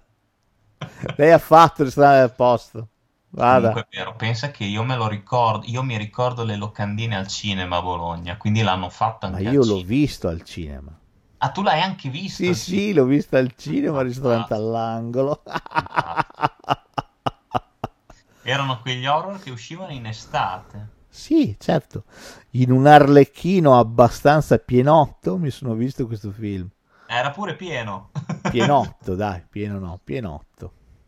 Fantastico. No, film allucinante, però insomma molto divertente. E andavano molto di moda questi film qua, Sì, eh, sì. horror però eh, completamente paradossali. Sì, è vero. Eh, questo, questo secondo me è oltre. Cioè le tizie che, che decidono di andare a fare il provino come cheerleader in topless, Sì. arrivano loro e li ucc- le uccidono. Cioè ci sono delle cose veramente... O- oltretutto, però vedi, è, è bella questa cosa, anche la cosa mh, dell'estate, quando il cinema, comunque la stagione cinematografica era chiusa dai titoli mainstream, permetteva di scoprire, di mandare in sala questi titoli proprio di nicchia. Ti ricordi che mandò anche Harry Pioggia di Sangue, tanti Sì, altri sì, anche quello visto al cinema. Ah, eh, eh, coso, come si chiama? Maniac Cop, tutti quei film che Maniac Cop da noi arrivò il secondo, mi sembra, perché il primo Sì. non fu Poliziotto distribuito. sadico, è vero, Esatto. poliziotto sadico. È No, vero, ma ce n'erano tanti. Cioè, una volta il eh, settembre, fine agosto, cioè l'ultima settimana d'agosto, la prima di settembre, era un appannaggio dei film horror. Cioè, Esatto. i grandi titoli non arrivavano. Sto parlando degli anni 80, primissimissimi anni 90. eh. Eh, non arrivavano. non c'erano proprio i filmoni, quindi c'erano solamente questi filmozzi qua, questi filmacci horror, splatters, gli schizzacervelli, Dr. Giggles, cioè Sì. tutta sta roba qui che però io ne ero avido. Io mi ricordo ancora, ho proprio ricordi vividi di questa cosa, al mare da me, io vado al mare in Veneto, però c'era la possibilità di comprare il resto del Carlino di Bologna, mio padre lo comprava e andavo sempre a vedere la pagina di spettacoli. Quando vedevo apparire, fiorire le locandine di questi film qua, io non vedevo l'ora di tornare a casa. Ed è capitato quando ero abbastanza grandino, sufficientemente grande, di poter lasciare i miei al mare, di prendere il treno e tornare a casa mia e andavo a vedermi da solo questi film. E io mi programmavo i pomeriggi al cinema, mi sono visto Dr. Giggles, eh, mi sono visto tutta sta roba qua. E... Ed era un godimento, era un godimento, perché erano film piccoli, erano film inutili, però contemporaneamente pieni di idee. Eh, Oh, ti ma- faceva star bene guardarli. Sì, sì, sì. Sì, sì, è vero, è vero. Ti faceva poi- veramente star bene. Ti davano un senso di, di libertà, di respiro, davvero. Sì, adesso non esageriamo, non è proprio una roba la Easy Rider, però insomma, comunque vada, era, era bello potersi abbandonare a un horror in una sala di solito poi deserta completamente e vederti il tuo orrorozzo, era, era veramente una figata, era veramente una figata. Eh vabbè, altri tempi. Eh, bene, passiamo ai secondi. Cosa dici? I primi ti hanno, ti hanno soddisfatto? Mi hanno soddisfatto. Ti è rimasto uno spazietto per i secondi? Eh, ma sì, dai. Cioè, il pranzo va stiamo completo. mangiando. Eh. Va bene. Cannibali moderni. Beh, perché? Com'è che si è fermato il film dei il cinema dei cannibali? Abbiamo continuato a farne. Eh. Eh? Eh. 2017, un film di Julia Duco. Aspetta pure. Ducumau, Ducumo, Ducum, non lo so, che si chiama Raw. Oh, questo mi è piaciuto un botto, non so. Rav con la W. Questo Sì. è bello, bello, bello, bello, eh. Questo è pazzesco, anche questo è veramente allucinante, eh, crudo, duro e c'ha un finale secondo me che è da inserire nella leggenda. Sì, storia di questa giovanotta che si iscrive a medicina Sì? e, e, beh, è un corso di studi piuttosto complicato, Esatto. sicuramente duro, e però la nostra eh, subisce qualcosa di strano. Eh, C'è anche capisce la che sorella, eh. Sì, sì, c'è anche la sorella con lei. C'è qualche cosa che tocca, Eh, sì. eh? Qualcosa che lei non riesce a capire, che non riesce a decifrare. Qualche sensazione strana. Mm, è una certa attrazione per il sangue, per la ciccina. Sì, sì, sì. Eh, questo, tutto questo poi tra l'altro è figo perché capita dopo un rito di iniziazione. Sì, è vero. Il rito di iniziazione che la porta a dover mangiare della carne cruda e sanguinolenta. Proprio così. questa cosa le sbloccherà qualche cosa nel cervello e capirà di essere affamata di carne umana. La roba fighissima è che non è l'unica della famiglia. Esatto. Sì, sì, sì, è pazzesco. Qua c'è il rapporto con la sorella che è fantastico. Eh, poi salta fuori il rapporto con la mamma e il papà. Con la mamma e il papà. Soprattutto, diciamo che po- povero papà, ecco. Diciamo Mo porca puttana, sei povero papà. Questo è un film sorprendente, eh. Sì, questo è veramente... E anche qua secondo me c'è tanta critica alla società, secondo me. Anche il rapporto stesso di... Anche forse se vuoi il, il bullismo che lei ha. Il Sì, lei subisce tantissimo fatto- bullismo. Esatto, il fatto di come sia, di come l'unico, anche lì, l'unico che la ama, l'unico che la apprezza è proprio quello, è proprio l'amico omosessuale, l'amico che comunque anche lui è, è, è emarginato sostanzialmente.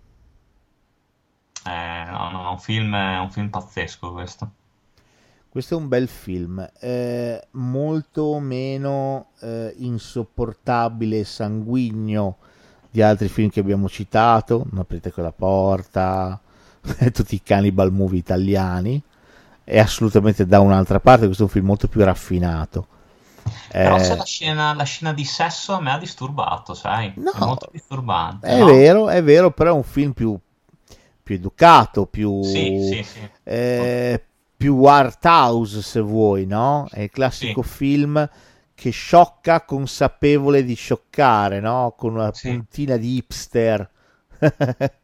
Sì, e questo è innegabile, questo è innegabile, è un film molto più estetico, cioè si perde molto di più nell'estetica dell'inquadratura, della messa in scena rispetto a altri prodotti molto più nudi e crudi che mettevano in scena una cosa per il gusto di mostrarla e basta.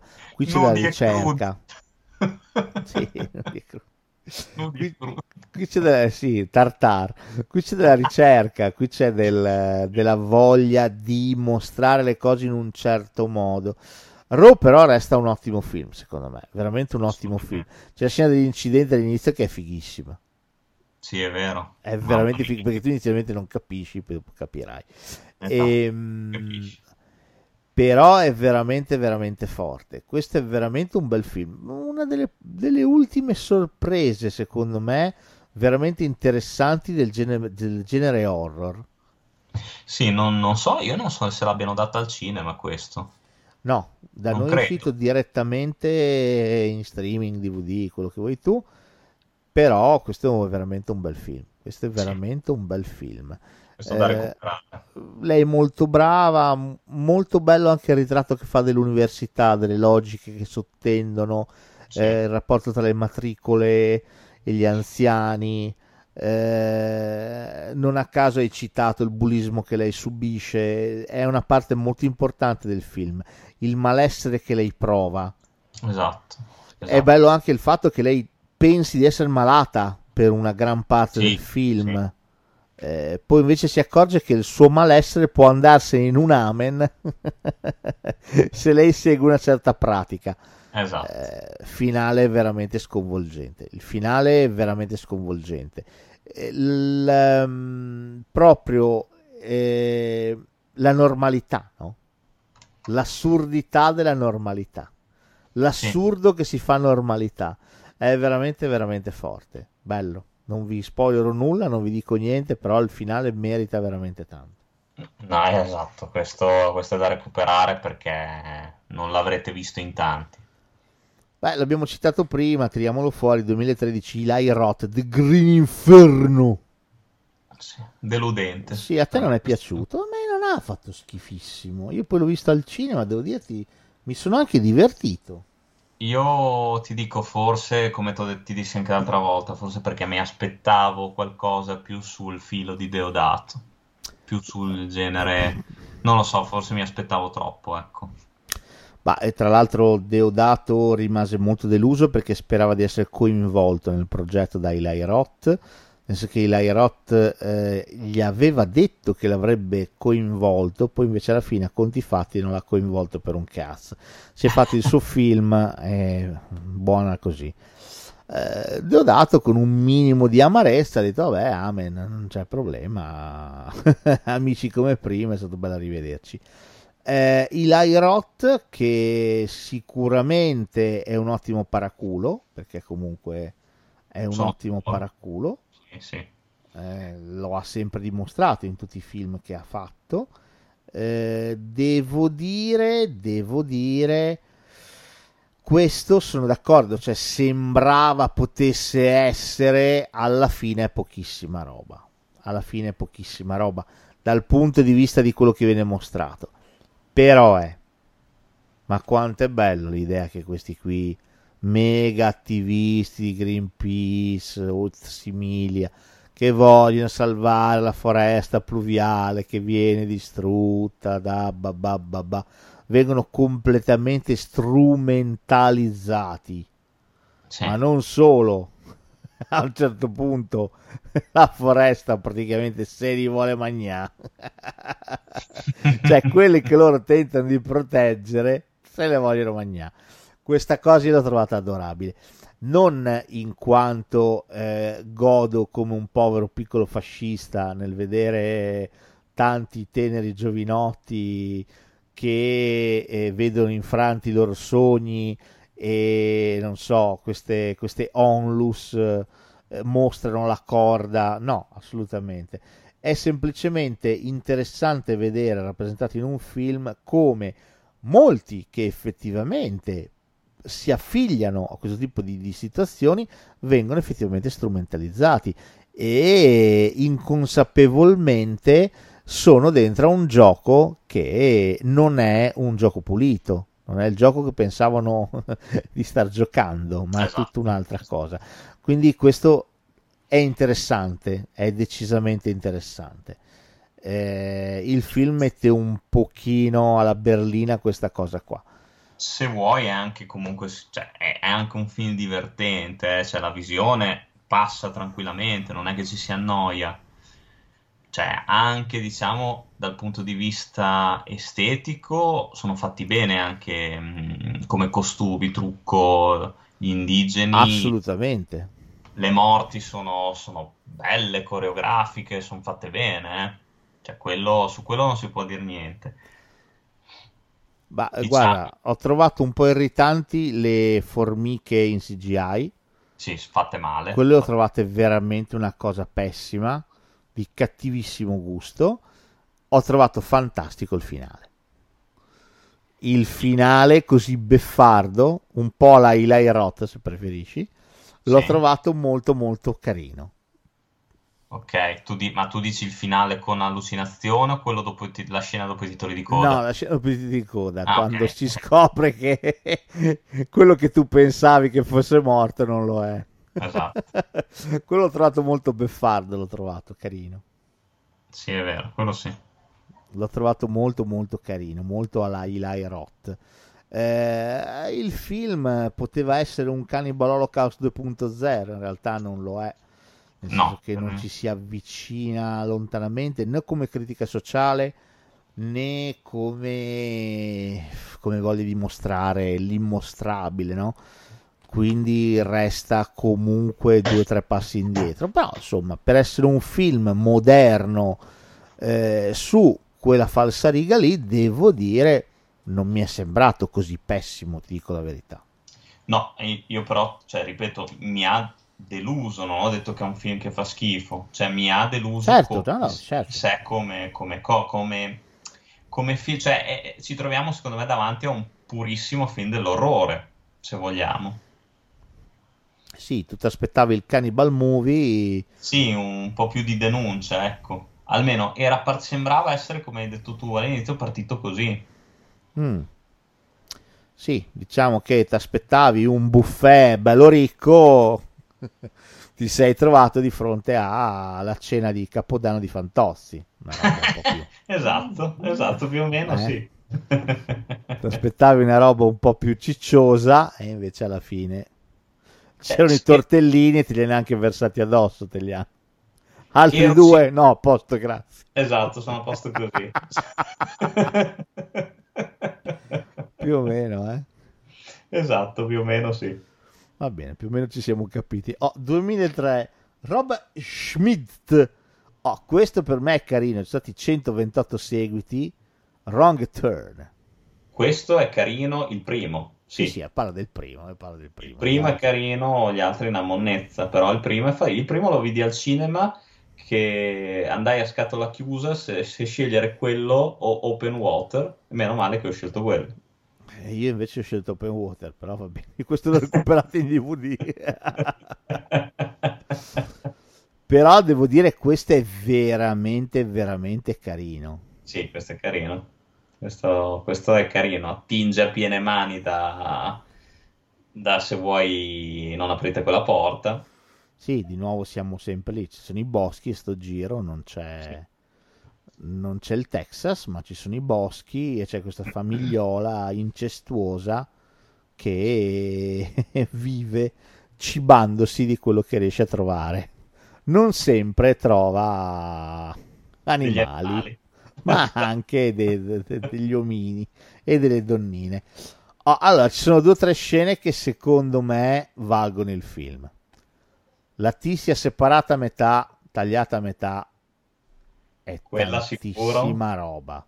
Quella sicuramente. Com'è quella scena lì? Quella è fantastica. Quella è fantastica. L'inizio del film. Com'è quella scena lì? Quello... Scherza niente quella scena lì, eh? L'inizio del film, aspetta, dici con i due escursionisti? Sì, sì, sì. No, i tizi con la macchina. Ah, i tizi, sì, sì, anche quello. Eh, la tizia che la separano a metà. È vero, è vero, sì. Poi c'è un bel colpo di macete. In... No, ma aspetta, però quella della macchina non è nel 2. È nel 2? Mi sa di sì, che è quello che la Eh. separa a metà con l'accetta, no? Con È nel l'ascia. 2? È nel 2, mi sa. Accidenti. Può Che, essere sai che, che, mi che mi sa che, che mi sa che il tipo prima, lei gli fa la respirazione bocca a bocca, giusto? E lui le mangia a metà bocca. Questo può essere, sai? Sa di sì che è nel 2. È nel 2? Ah, non me lo ricordavo. Perché nel vedi? primo ti ricordi che ci sono gli escursionisti che stanno scalando la montagna, Sì. che uno viene praticamente, muore fuori scena, che viene eh, a raggiunge la vetta, lui, e, e viene eh, aggredito fuori scena. E lei rimane appesa, poi dopo viene tirata su. Ti Ah, non me lo ricordavo. Perché il- il- devo dirti che l'inizio del 2 mi ha veramente colpito. Cioè, il No, 2 è quella veramente quella è una scena potente all'inizio del 2, eh, quella sì. Vacca Che dopo boia. portano, ognuno porta il pezzo de- dentro il furgone. Dai, pazzesca quella scena lì. Pazzesca. è vero, è vero, è vero. Nel primo, però, non mi sbaglio, c'è una macetata in mezzo Sì. alla faccia, in cima a un albero, Sì, sì. Con Quello, tanto di camera che ci gira intorno, che non è male. quello è vero, quello, è una, una- scena veramente al top. Tra l'altro, gli effetti non- speciali di Rob Bottin, mica, mica chip. Ah, veramente forte.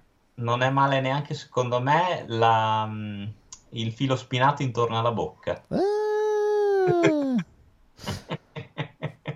No, questo è un orrorozzo bello al sangue, bello, bello crudo, Sì, sì, sì.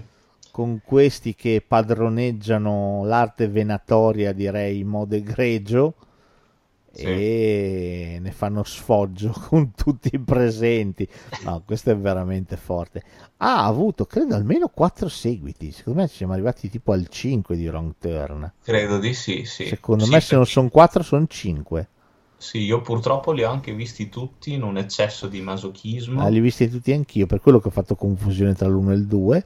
Tra E- l'altro il 5 è quello, se non sbaglio, dove c'è Pinhead che fa questo pa- padre putativo che viene catturato e loro, e loro tentano di liberarlo nel villaggio, nel, nel- in questo villaggio che massacrano tutti.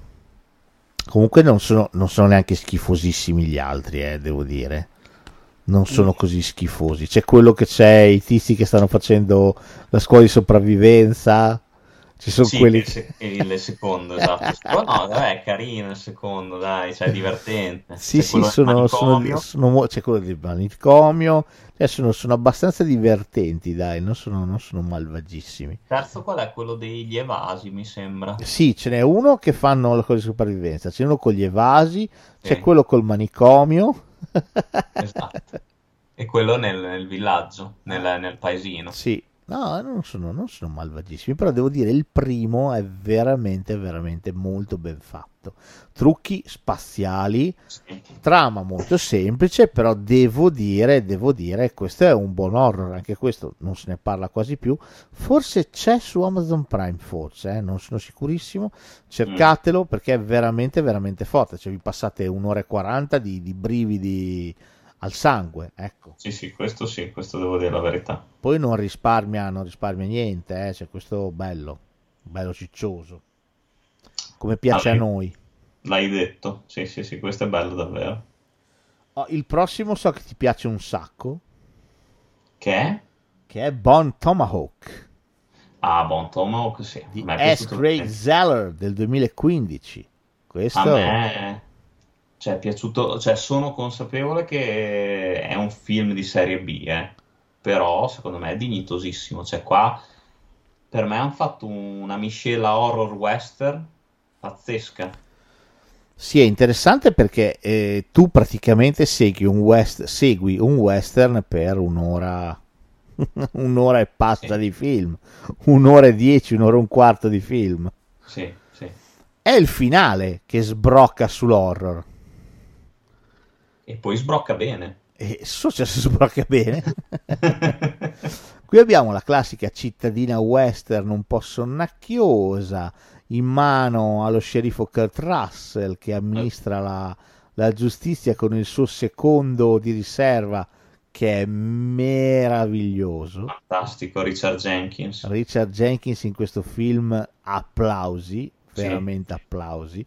Ci sono quei momenti in cui si ferma, gli fa delle domande, tipo quando dice "Ah, ma come faccio a fare la vasca e leggere un libro?" Cioè, fantastico, che fantastico. non so come fare e dice "Beh, usa un leggio." Ah, un'idea bellissima, la userò subito. Ci sono queste cose fantastiche. Secondo me è il personaggio migliore anche con eh, le- i flashback e i ricordi della moglie. No, no, eh, Richard Jenkins qui per me spacca. Qui è il personaggio del film. Sì, sì. Eh, loro amministrano la giustizia più o meno in modo, in modo molto saggio. Si trovano tra capo e coda un, eh, un tizio che arriva nel saloon, un tizio senza arte né parte, non sa bene da dove stia arrivando. Sicuramente è qualcuno che ha qualcosa da nascondere. Perché il secondo, il vice in seconda, ha visto che nascondeva qualche cosa in una buca. Quindi è qualcuno che ha qualcosa da nascondere. sì. Noi sappiamo che effettivamente ha qualcosa da nascondere perché l'abbiamo visto all'inizio del film, insieme al buon Captain Spaulding, Sid Haig, Grandissimo, è vero. Sid Haig che, che riposi in pace. E nei primi 5 minuti del film, quindi noi sappiamo che effettivamente ha qualcosa da nascondere. Il nostro verrà ferito dallo sceriffo, messo in guardiola e dovrà passare la notte lì. Con il medico non è disponibile perché completamente sbronzo, arriva la vice del, del medico, una, una donna che è la moglie di Patrick Wilson e che dovrà accudire questo, questo prigioniero per vedere che, che stia bene durante la notte. La mattina dopo sono tutti quanti spariti. Esatto. Cosa è successo? Una tribù particolarmente pugnace, particolarmente cattiva, si è presa il nostro uomo, si è presa la donnella, si è preso anche il vice, non il vice in seconda, cioè Richard Jenkins, ma il vice vero, un ragazzotto. E se li sono portati via. A questo punto il buon Kurt Russell parte con Patrick Wilson, il suo vice in seconda, e con un quarto uomo che è il buon Matthew Fox di Lost Esatto. per andare a cercare questi, questi, questi indiani particolarmente cattivi e recuperare eh, le persone che sono state rapite. Ecco, da qui il film diventa leggermente inquietante. Leggermente proprio. eh. Mamma mia.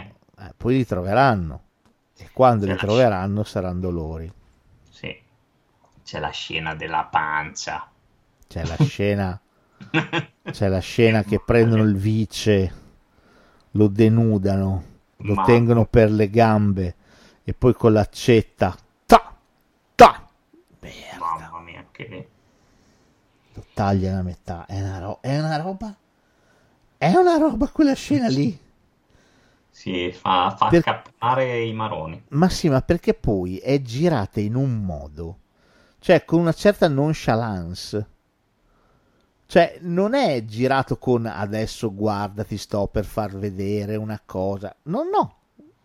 Lo Sì, sì. prendono fuori, lo spogliano e poi in questa specie di mezzocampo, cioè non c'è neanche dei primi piani. O no, no, proprio bello, mezzocampo, camera fissa, lo prendono, una gamba di qua, una gamba di là e poi con l'accetta, ta, ta, ta. Sì, perché tanto loro è quello che fanno tutti i giorni, quindi non c'è niente di eclatante Mo per loro. merda. È allucinante quella scena lì, allucinante. Sì, sì, sì. Ah, è pazzesco. È un gran film comunque. Sì, è un, è un bel film, è un bel film perché non, non ha bisogno di inventarsi chissà che, resta molto fedele a- alla sua messa in scena, è molto quadrato, non ha, non ha idee di sceneggiatura strampalate, eh, non ci sono cose strane assolutamente, va bello diritto per la sua strada, devo Sì. dire questo è un bel film. Sì, poi se pensi, eh, a me è piaciuto particolarmente anche proprio il viaggio in sé, che ti permette proprio di scoprire i, i tre personaggi, cioè i quattro personaggi e, il, e, e come, va- e come cambia il loro, il loro legame. Sì, sì, assolutamente. Hanno un modo, ognuno rispetto all'altro, completamente diverso di gestire. Ah, è veramente forte. Bello. Va bene. Ci è piaciuto Passiamo al questo? dolce. Siamo al dolce, così oh, ce ne andiamo in gloria, ci mangiamo il dolce con i cannibali d'autore. Così. Esatto. Oh, devo dirti che dopo sta puntata qua, dieta per tutti, eh, perché... Sì, già dopo gli antipasti. me. Cioè, anche solo preparare sta puntata qua, ho visto tanti quelle frattaglie che... Ma porca puttana. Oh, andiamo pure avanti. Dolci, cannibali d'autore. Oh, vabbè. Ah, questi abbiamo una, una sequela di film veramente molto interessanti. Vabbè, come si fa a non citare il 1993 Frank Marshall Alive, sopravvissuti. Storia tristemente, tragicamente verissima. Sì, il film che racconta la storia del miracolo delle Ande. Squadra di, di rugby eh, del Paraguay che attraversa le Ande e ha un incidente. La- l'aereo mal calcola la rotta, quindi non riesce a passare il, eh, il passo, si schianta e quindi metà delle persone muoiono per lo schianto, per l'incidente aereo, l'altra metà sopravvive. Ora, sopravvive, è una parola un po' grande, sei in mezzo alle Ande, in mezzo alla neve, fai un pochino fatica. Come facciamo a vivere, caro Carfa? Ah, eh, come facciamo? Eh, ci sarà il modo di nutrirsi, penso. Eh, eh, cosa mangiamo? I muschi? I licheni? Ci dissettiamo con la neve, magari, non so. Bello, bene, ma poi quando siamo stati a mangiare cosa mangiamo? Ma che magari qualche chiappa? Qualche chiappa, esatto. Esattamente, qualche fetta di culo. E questo è Alive, la storia tragicamente vera di questo gruppo di persone che si sono salvate da sole perché nessuno le ha trovate. Perché secondo la rotta, eh, loro and- dovevano essere da un'altra parte, quindi nessuno le ha trovate. Si sono dovute salvare da sole. Due della squadra sono, si sono presi la responsabilità di salvare l'intero gruppo, si sono fatte le ande a piedi, sono arrivati dall'altra parte, hanno chiamato i soccorsi e hanno salvato tutti, nel mentre l'unico modo per vivere, per sopravvivere, era cibarsi dei compagni morti. Esatto. Ora, Alive secondo me ha il grande pregio di gestire questa cosa che è molto delicata con un'eleganza allucinante. L'hai detto. Non ci sono scene gratuite, non c'è niente di tutto questo. Anzi, la scelta di arrivare a nutrirsi dei compagni morti arriva dopo una, soffer- una sofferta riflessione. Sì. Eh, si fa proprio un lavoro di eh, passa anche attraverso la consapevolezza religiosa del dover fare questa cosa qua. Eh, C'è, anche chi non vuole mangiare. c'è anche chi non vuole. Guarda, è fatto veramente bene. Cioè, non è un film assolutamente gratuito, non è un film assolutamente. Anche quando arriva a quello, non è mai eh, insistita la cosa, non è mai gratuita, anzi, è sempre suggerita ed è sempre gestita con eh, un, un rispetto esagerato. Questo è veramente un bellissimo film. Hai proprio detto bene, cioè rimane sempre il rispetto per la morte e anche per la vita. Sì, eh, veramente, veramente bello. Tra l'altro, un film interessante perché i ruoli eh, si ribaltano, il capitano della squadra, leader in campo, è completamente smarrito una Sì. volta successo l'incidente, a prendere il comando sarà il buon Ethan Hawke che rimane svenuto per circa metà film, un, un Esatto. terzo di film, e poi quando si riprende prende in mano la situazione e decide di fatto che cosa fare, decide le linee guida e sarà lui a salvare il gruppo. Eh, quindi è interessante questo ribaltamento, cioè il leader in campo non è comunque il leader in una situazione come questa, assolutamente. Ci sono anzi. dei ribaltamenti. Eh, questo per me è un film spettacolare, spettacolare, bellissimo, Tra l'altro, com'è fatta la scena del- dell'incidente aereo? fatta veramente bene, una delle più belle Sì. che io abbia mai visto. Cioè, è pazzesca. Veramente, sembra di essere lì. Il film è fatto con un rigore, un rispetto che tanto di cappello. L'inizio con le diapositive commentate da John Malkovich.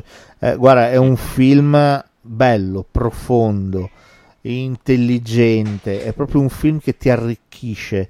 Non è un film che toglie, che sminuisce, anzi, ti restituisce la sacralità della vita umana, l'importanza della vita umana. È veramente un bellissimo film. Sono d'accordo, sottoscrivo pienamente. Ah, veramente, veramente fantastico questo, veramente fantastico. Se non l'avete visto, recuperatelo perché si tratta veramente di un film enorme. Film veramente enorme. Tra l'altro nel DVD c'è la- il documentario con la testimonianza dei veri protagonisti, dei veri sopravvissuti. Quindi anche quello è un film nel film, quindi non, non si può perdere. No, storia allucinante è la loro, allucinante. Eh, allucinante anche pensare come queste persone siano passati dall'essere degli eroi, perché Mm. si erano salvati finalmente, il miracolo, eccetera. Quando è saltato fuori come si erano salvati, sono diventati dei mostri immediatamente, eh. immediatamente dopo. Questo è veramente un bellissimo film che restituisce dignità a una cosa che non aveva altro tipo di soluzione, cioè o era così o era così. Per forza. Quindi devo dire questo è veramente un film imprescindibile, bellissimo secondo me. Oh, ti cito un film di Peter Greenaway del 1989 che si chiama Il cuoco, il ladro, sua moglie e l'amante. Bello, questo mi è piaciuto un Questo è tot. un gran film, questo è un Greenaway veramente in palla, veramente in forma. Sì, sì. eh, prima che si perdesse in cose stramboidi. Questo, giochi nell'acqua, qui era veramente, veramente forte. Qua c'è un Michael Gambon. Eh, che fa, strepitoso. Fa il ladro, fa il Sì. ladro, che ha l'abitudine di andare sempre a mangiare in un ristorante, dove il cuoco è suo amico, anzi suo, suo socio, possiamo dire, è sposato, ha una moglie, la moglie però ovviamente è- ha repulsione per quest'uomo che è rozzo, che è volgare, che è profondamente cattivo, no? Sì, cattivo dentro proprio. E quindi lei si innamora di una persona molto più sensibile, molto più dolce, molto più buona.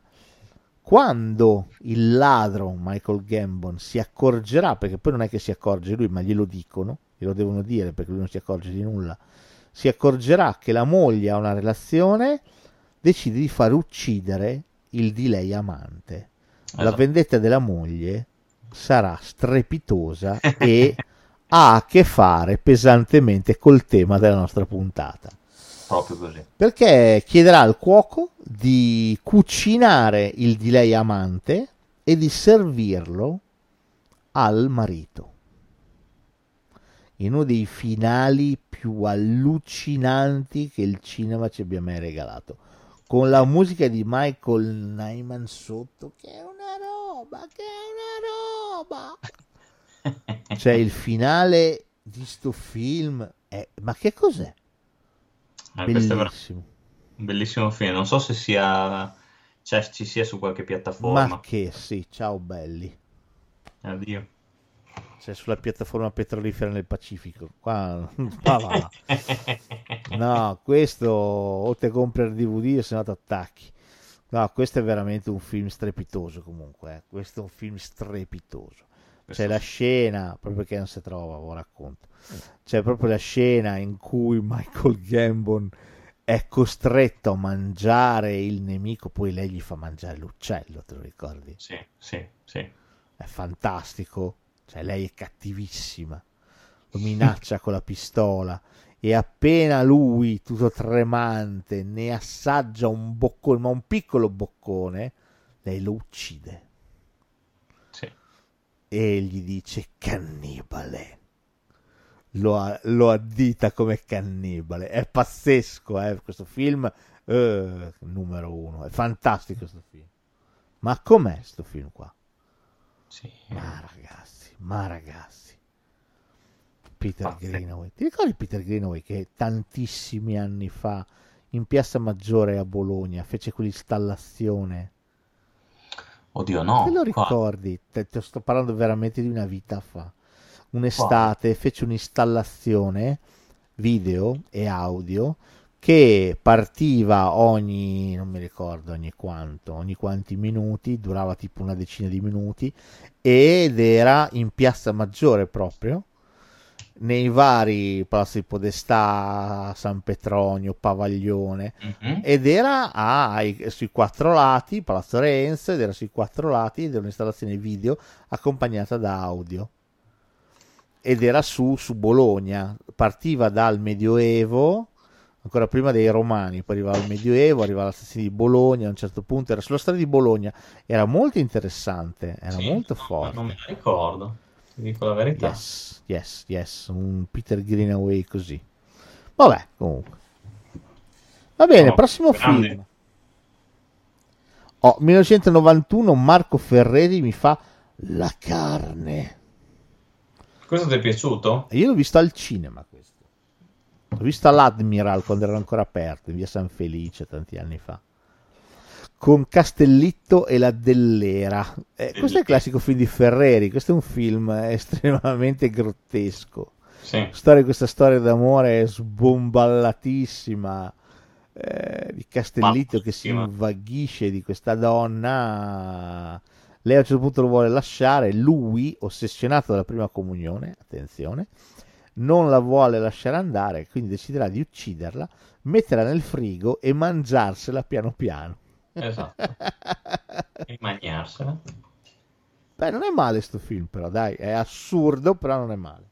Mm, sai cosa? Dovrei riguardarmelo perché lo vidi proprio da, da giovane giovane, quindi non mi piacque secondo me molto anche per quello. Non, non- non l'ho capito. Il giovane Carfa. Sì, non- forse non l'ho non l'ho apprezzato magari con tutte le sfaccettature come avrei meritato. Poi vabbè, non sono mai stato amante della Dell'Era, eh. Eh, No, quello neanch'io, però insomma sì, qua fa, fa un po' lo- l'oggetto sessuale, non fa niente di che. Sì, mi E ricordo, mi ricordo devo- bene la scena della cuccia. Sì, esatto, assolutamente. Il film è molto intriso di quella logica, mm, eh, di quella critica al cattolicesimo, al senso di colpa tipico della religione cattolica. Eh, non è male, non è male, ha delle cose tipiche di Ferreri. Devo dire, secondo me, è assolutamente da rivalutare. Ecco, Castellitto in totale overacting, completamente fuori, fuori da ogni seminato, è divertente, ecco, non è male. Mi ricordo, è, è nella carne, è vero che ci sono i, fil- i figli odiosissimi di Castelletto che vanno lì. Sì, sì, sì. Comunque sì, il film è assolutamente carino, dai, non è, non è malvagio. Mm.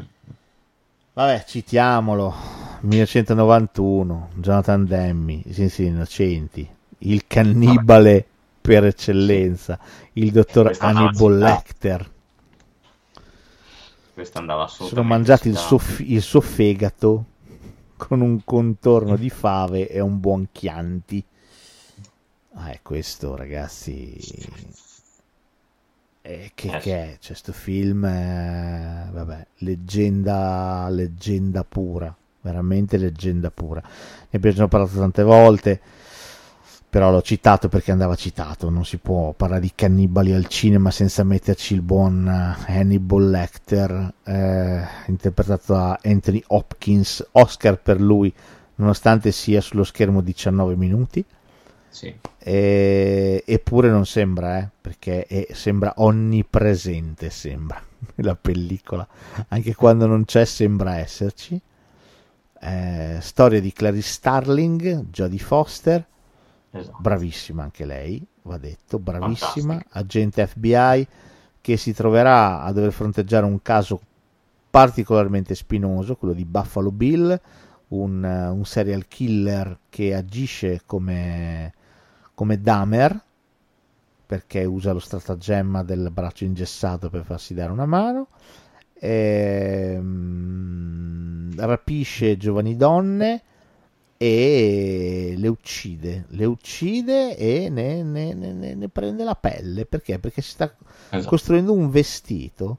Lui è un uomo che si sente donna e si sta facendo un vestito da donna, fondamentalmente. L'unico che può aiutarla a catturare questa mente così deviata è un altro serial killer, cioè il dottor Hannibal Lecter, un, uno psichiatra, ex, ex psichiatra, eh, nonché però anche serial killer che si cibava dei suoi, dei suoi clienti e, e sarà proprio lui ad aiutarla a trovare un varco per accedere alla mente contorta di Buffalo Bill, questo serial killer che lei sta cercando di catturare. Il Sì. film è un caposaldo del genere thriller, è uno dei thriller perfetti della storia del cinema. Assolutamente. veramente. Di questo non si può veramente dire niente, non si può obiettare. Oscar meritatissimi, miglior film, sceneggiatura, regia, Oh. attore, attrice. Esatto. È tratto da un romanzo che effettivamente è diventato un caso, perché degli Innocenti è diventato un caso. E che, dire, che dire, questo è un film epocale, questo è un film epocale per tutto, musica, eh, sceneggiatura, messa in scena. Qui Jonathan Demme è asciuttissimo, non sbaglia niente, non sbaglia un tempo, fin dall'inizio il film ti si incolla addosso e non riesci a staccartelo neanche se vuoi. Neanche se vuoi. Tu sei lì nel bosco che corri appiccicato alla maglietta sudata di Clarice Starling. E tutti i momenti in cui lei parla con Lecter sono ipnotici. Sono ipnotici. Anthony Hopkins che ci guarda dalla sua, dalla sua cella fatta di plexiglass e intanto annusa eh, sussurra, sono cose che ti entrano veramente nel cervello e non ti lasciano più. Questo è un film enorme, enorme, Sì. È totale. Veramente, veramente enorme, bellissimo. Ha influenzato tutto quello che sarebbe venuto dopo, veramente tutto quello che sarebbe venuto dopo. Sì. Eh, compreso, l'abbiamo già citato, il buon Seven che arriverà un po' dopo, eh, ma ha veramente, veramente ridisegnato i confini del genere. eh. Ah, bellissimo questo film, pazzesco, pazzesco per quanto è bello, pazzesco, pieno di ribaltamenti, di false piste, di momenti topici. Ci sono dei momenti in questo film che ti lasciano a bocca aperta, a bocca aperta per quanto Ah, sono beh. belli. Eh, Verissimo. bellissimo, il momento dell'autopsia. Ah, ma com'è sto film qua? Ma pazzesco, pazzesco per quanto è bello, pazzesco. Grande Hopkins, grande Jodie Foster, veramente. Entrambi Tutto, tutto l'insieme è fantastico. Sì. No, questo è un film, questo è veramente un film totale, questo è veramente un'esperienza eh, imprescindibile, cioè se vi piace il thriller senza gli innocenti non potete non averlo visto. L'abbiamo già detto, lo ripeto, è film che quando uscì in Italia non ebbe un grande successo, Sì, ebbe un successo abbastanza tiepido, poi vinse l'Oscar, allora fu rimesso al cinema e anche in Italia diven- divenne un caso, ma all'inizio l'avevamo veramente visto in pochissimi, eh? In pochissimi Sì. l'avevamo visto, e però ci era piaciuto da morire con quel finale. Ti devo lasciare un vecchio amico per cena, è qualche cosa che ti lascia veramente, cioè la glorificazione del cattivo, c'è l'evasione di Lecter, ma com'è quella scena lì? Ah, è fantastica. Quella è veramente fantastica. L'evasione di Lecter è qualche cosa che ti lascia a bocca aperta, a bocca aperta. E quel finale che, che sia completamente, ripeto, la glorificazione del male, l'impersonificazione di qualcosa di sbagliato, eppure lascia addosso allo spettatore un che di gratificante perché sa che il dottor Chilton è il male, il dottor Chilton è una merda ed esatto. è giusto che vada punito. Sì, sì. Sì, sì, infatti è vero, Lecter si fa sempre comunque la figura quasi del buono alla fine. Sì, che è allucinante, eh, però sì, sì, sì, Lecter è il male, è veramente il male. Contemporaneamente, contemporaneamente è un male schietto è un male sincero, è un male che non ti mente, che non ti dice bugie. Il film ti dice che ci sono eh, cose ben peggiori, cose ben peggiori, più subdole, che si travestono da agnelli, in realtà non lo sono, esattamente come il dottor Chilton. Quindi questo è veramente un grandissimo, grandissimo film. Ovviamente, visto il successo enorme dei Cienziati Innocenti, arriva il seguito, Hannibal, e ovviamente arriva anche il nuovo film diretto da Ridley Scott. Siamo nel 2001 a questo giro, passano dieci anni e... Mm, mm, mm. Fortunatamente c'è ancora almeno Anthony Hopkins, fortunatamente, però eh, Jodie Foster non c'è più e questo è il primo grosso problema del film. Sì, purtroppo il fatto di non riconfermare Clary Starling come agente FBI ma prendere Julianne Moore al suo posto è il primo grave, gravissimo errore del film. Poi, vero è che la prima parte ambientata a Firenze secondo me non è male per niente, con un Giancarlo Giannini non male, che fa no, il commissario Passi, non è assolutamente male, più affascinante probabilmente nel libro che nel film però nel libro la prima parte è veramente molto affascinante. Eh, di nuovo però siamo dalle parti davvero della fascinazione del male, del, eh, del lato oscuro che ti seduce, no? Di nuovo Lecter sembra il buono qua.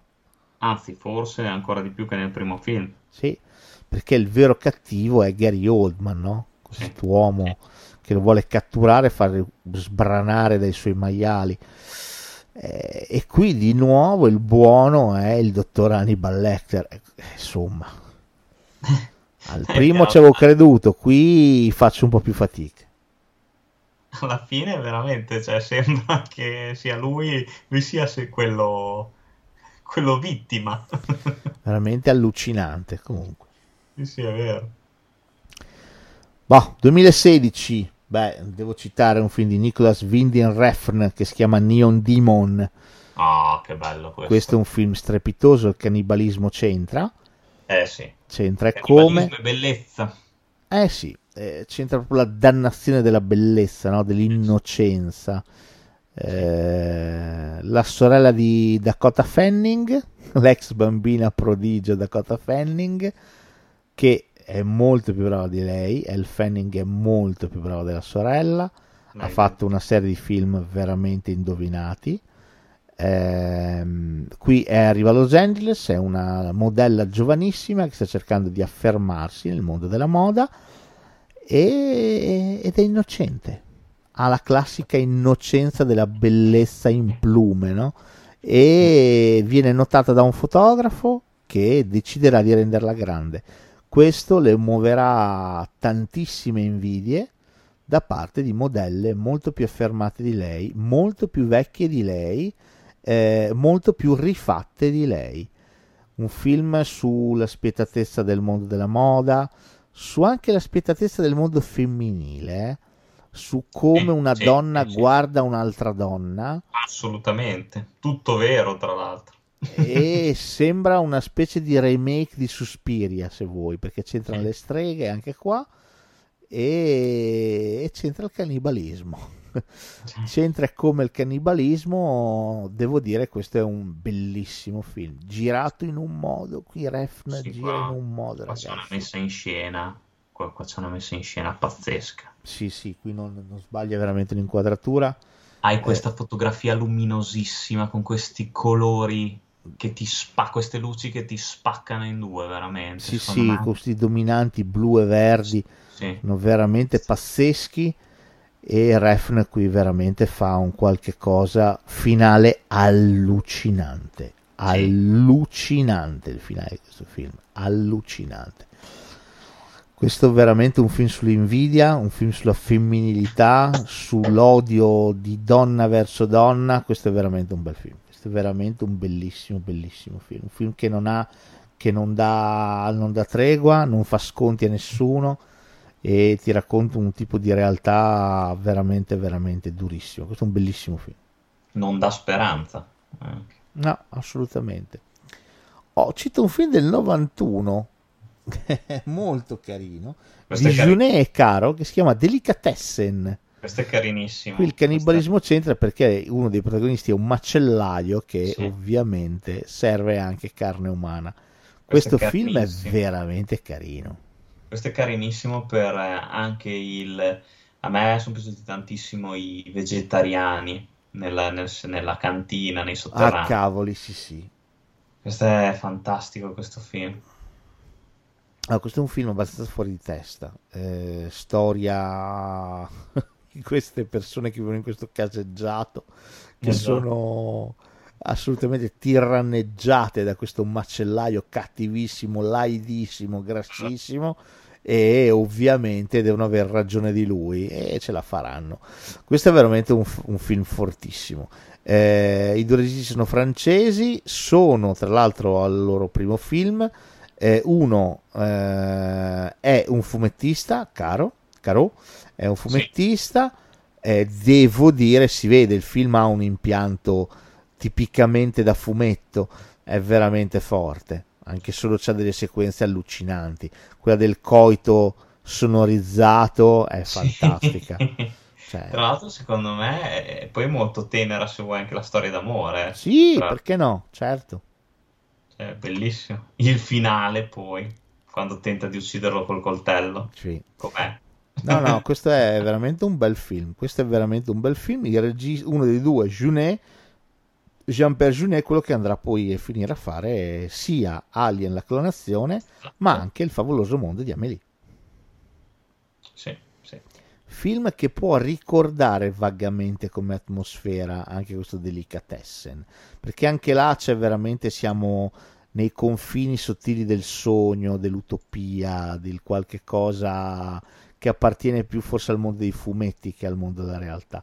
Delicatessen è uguale, è un film che è appartiene vero. veramente al mondo del, dell'irreale, del sogno. Quindi insomma, questo è un bel film, non si trova, mettetevi al pensiero, non sta da nessuna parte. Sì, sì, è difficilissimo reperirlo, forse trovate un DVD, ma altrimenti vi attaccate alla chiappona. Possibilmente la mia. Oh, prossimo film, poi passiamo al caffè, abbiamo finito.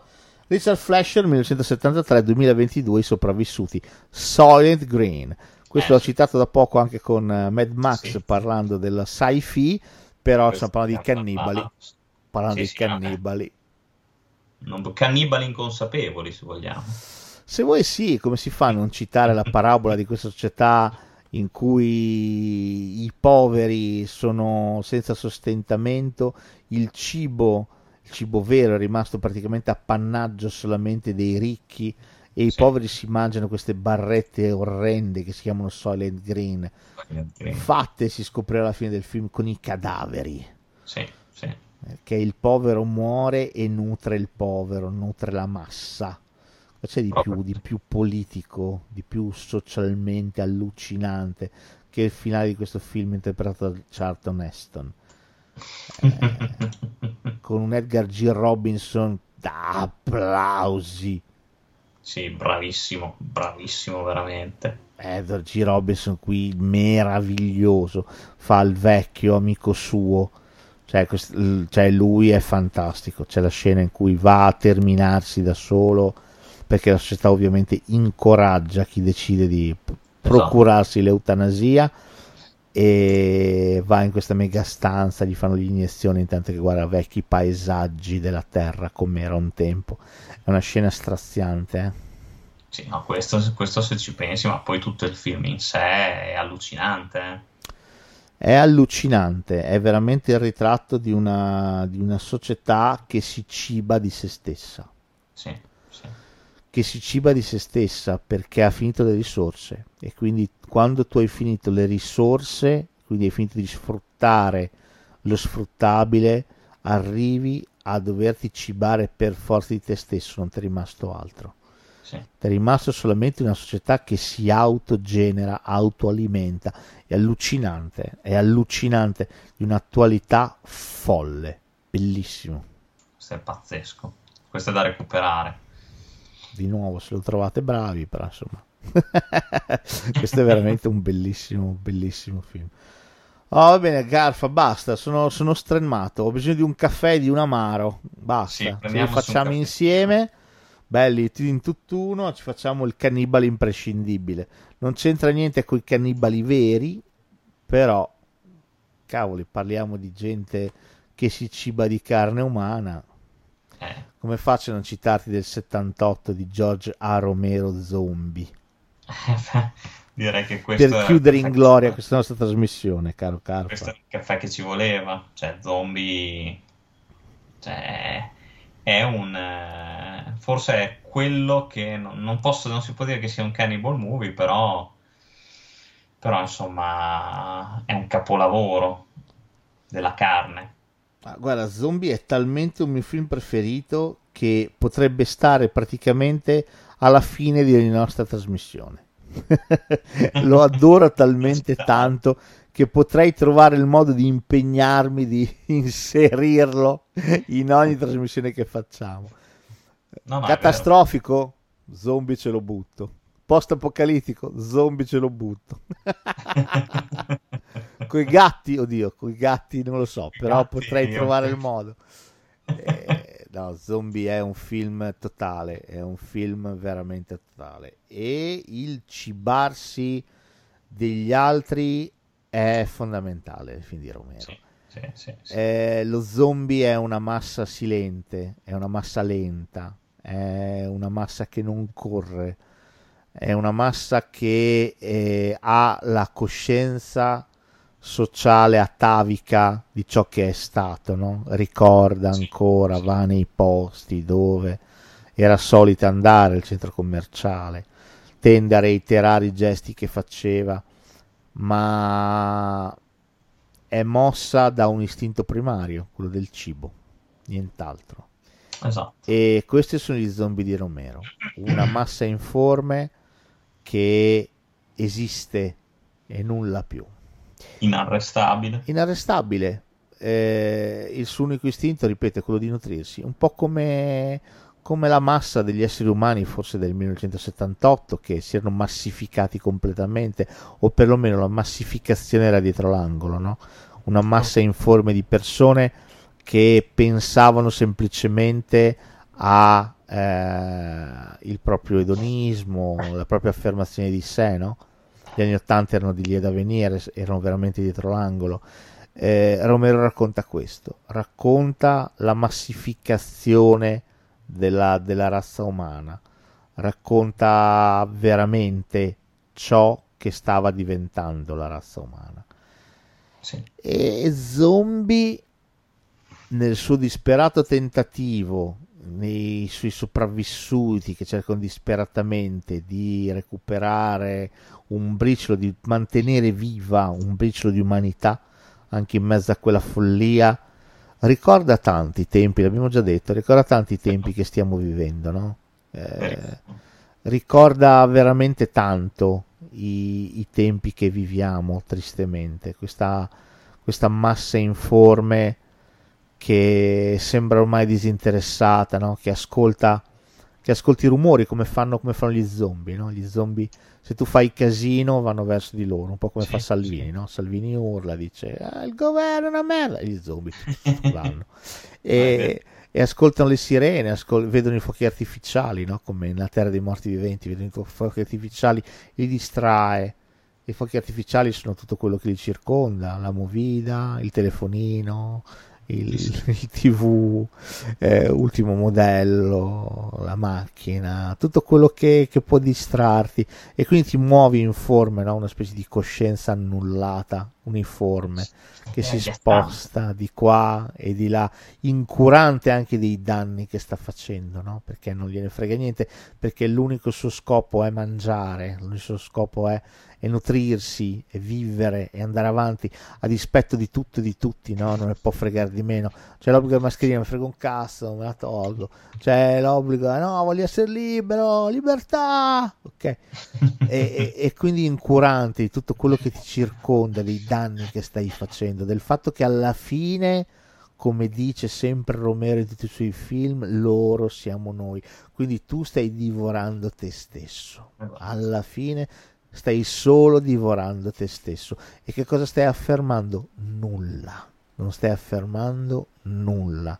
Perché purtroppo, ti piaccia o no, sei già morto. Basta, direi che ho chiuso. Con allegria. non avrei saputo dirlo meglio. Ebbene sì, no vabbè, questa, quest'ultima riflessione su zombie è figlia del ragionamento che abbiamo fatto all'inizio di puntata, è un po' figlia, degenerando un po' il mio, il mio divano dello psicanalista, mi serve a tirare fuori le cose che vedo, che sento, che magari mi danno fastidio, che mi fanno arrabbiare, poi sempre un'aria media con sorriso sulle labbra le cose che, che trovo inconcepibili, no? le tiro fuori, le unisco col cinema, tutto diventa un mischione meraviglioso che nella mia testa magari ha senso, magari nella vostra no, però insomma nella mia testa un po' ha senso. Quindi tanto la rubrica è nostra, possiamo dire quel che sì, ci pare, siete sono, d'accordo no, amen. sono comunque ragionamenti, ragionamenti validi, eh? cioè, per, per tutti i tipi di film che abbiamo citato. Comunque, insomma, non disprezzate il Cannibal Movie, perché il Cannibal Movie, vi piaccia o no, racconta tanto di ciò che siamo. Proprio così. Mette il ditino sulla piaga, sia che si tratti del buon Cannibal Holocaust del maestro Ruggero Deodato, che ci racconta l'informazione, quello che è diventata, il bisogno assoluto di piegare la realtà alla storia, allo storytelling, sia che parliamo di altro, sia che parliamo di, di sopravvissuti che si cibano di carne dei morti, sia che parliamo di zombie, sia che parliamo di, di bellezza, di femminilità, che si ciba di altra bellezza, si nutre di bellezza e anzi la vuole far scomparire dalla vista, sia che parliamo di tante altre cose. Quindi insomma io penso che il Cannibal Movie sia uno dei dei generi che più ci descrive in assoluto. Più sincero, è vero. Mette veramente il dito su, sulla piaga di, uma, di inumanità che resta comunque imperfetta, resta comunque fallace ed è anche molto interessante, è anche affascinante, bello vedere la, la fragilità di cui siamo fatti e quello di cui siamo anche fatti se ci apri e tiri fuori il rosso che è dentro di noi, no? l'ultimo tabù, quello che sta all'interno, quello che sì, in sì. teoria non, non, dovresti mai mostrare. E invece il cinema horror lo fa, riesce ad andare là, a mostrarti l'immostrabile. Questo, questo piaccia o no? Lo trovo, lo trovo molto bello. Sono, sono, assolutamente d'accordo. Ci dice tanto di chi siamo e chissà, forse anche di, di, di dove andremo. Esatto, così.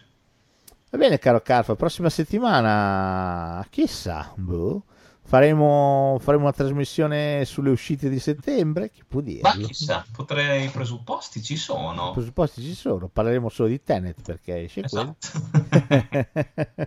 Più una marea di filmucoli. È come se, se, ci fosse tipo il grande squalo bianco e una serie di, di pescetti pilota che lo seguono. Vero, Sarà così comunque, vedremo. Noi saremo, saremo lì a raccontarvi il cinema le idee non ci mancano, avete sentito un sacco di, di puntate che stanno gorgogliando, pronte a venire a galla. Proprio così. E che dire, l'estate sta finendo, un anno se ne va, sto diventando grande e questo non mi va. Questa non mi va. Alla prossima. Alla prossima, grazie a tutti davvero. Oh, well, there we are. Here's the theme music. Good night.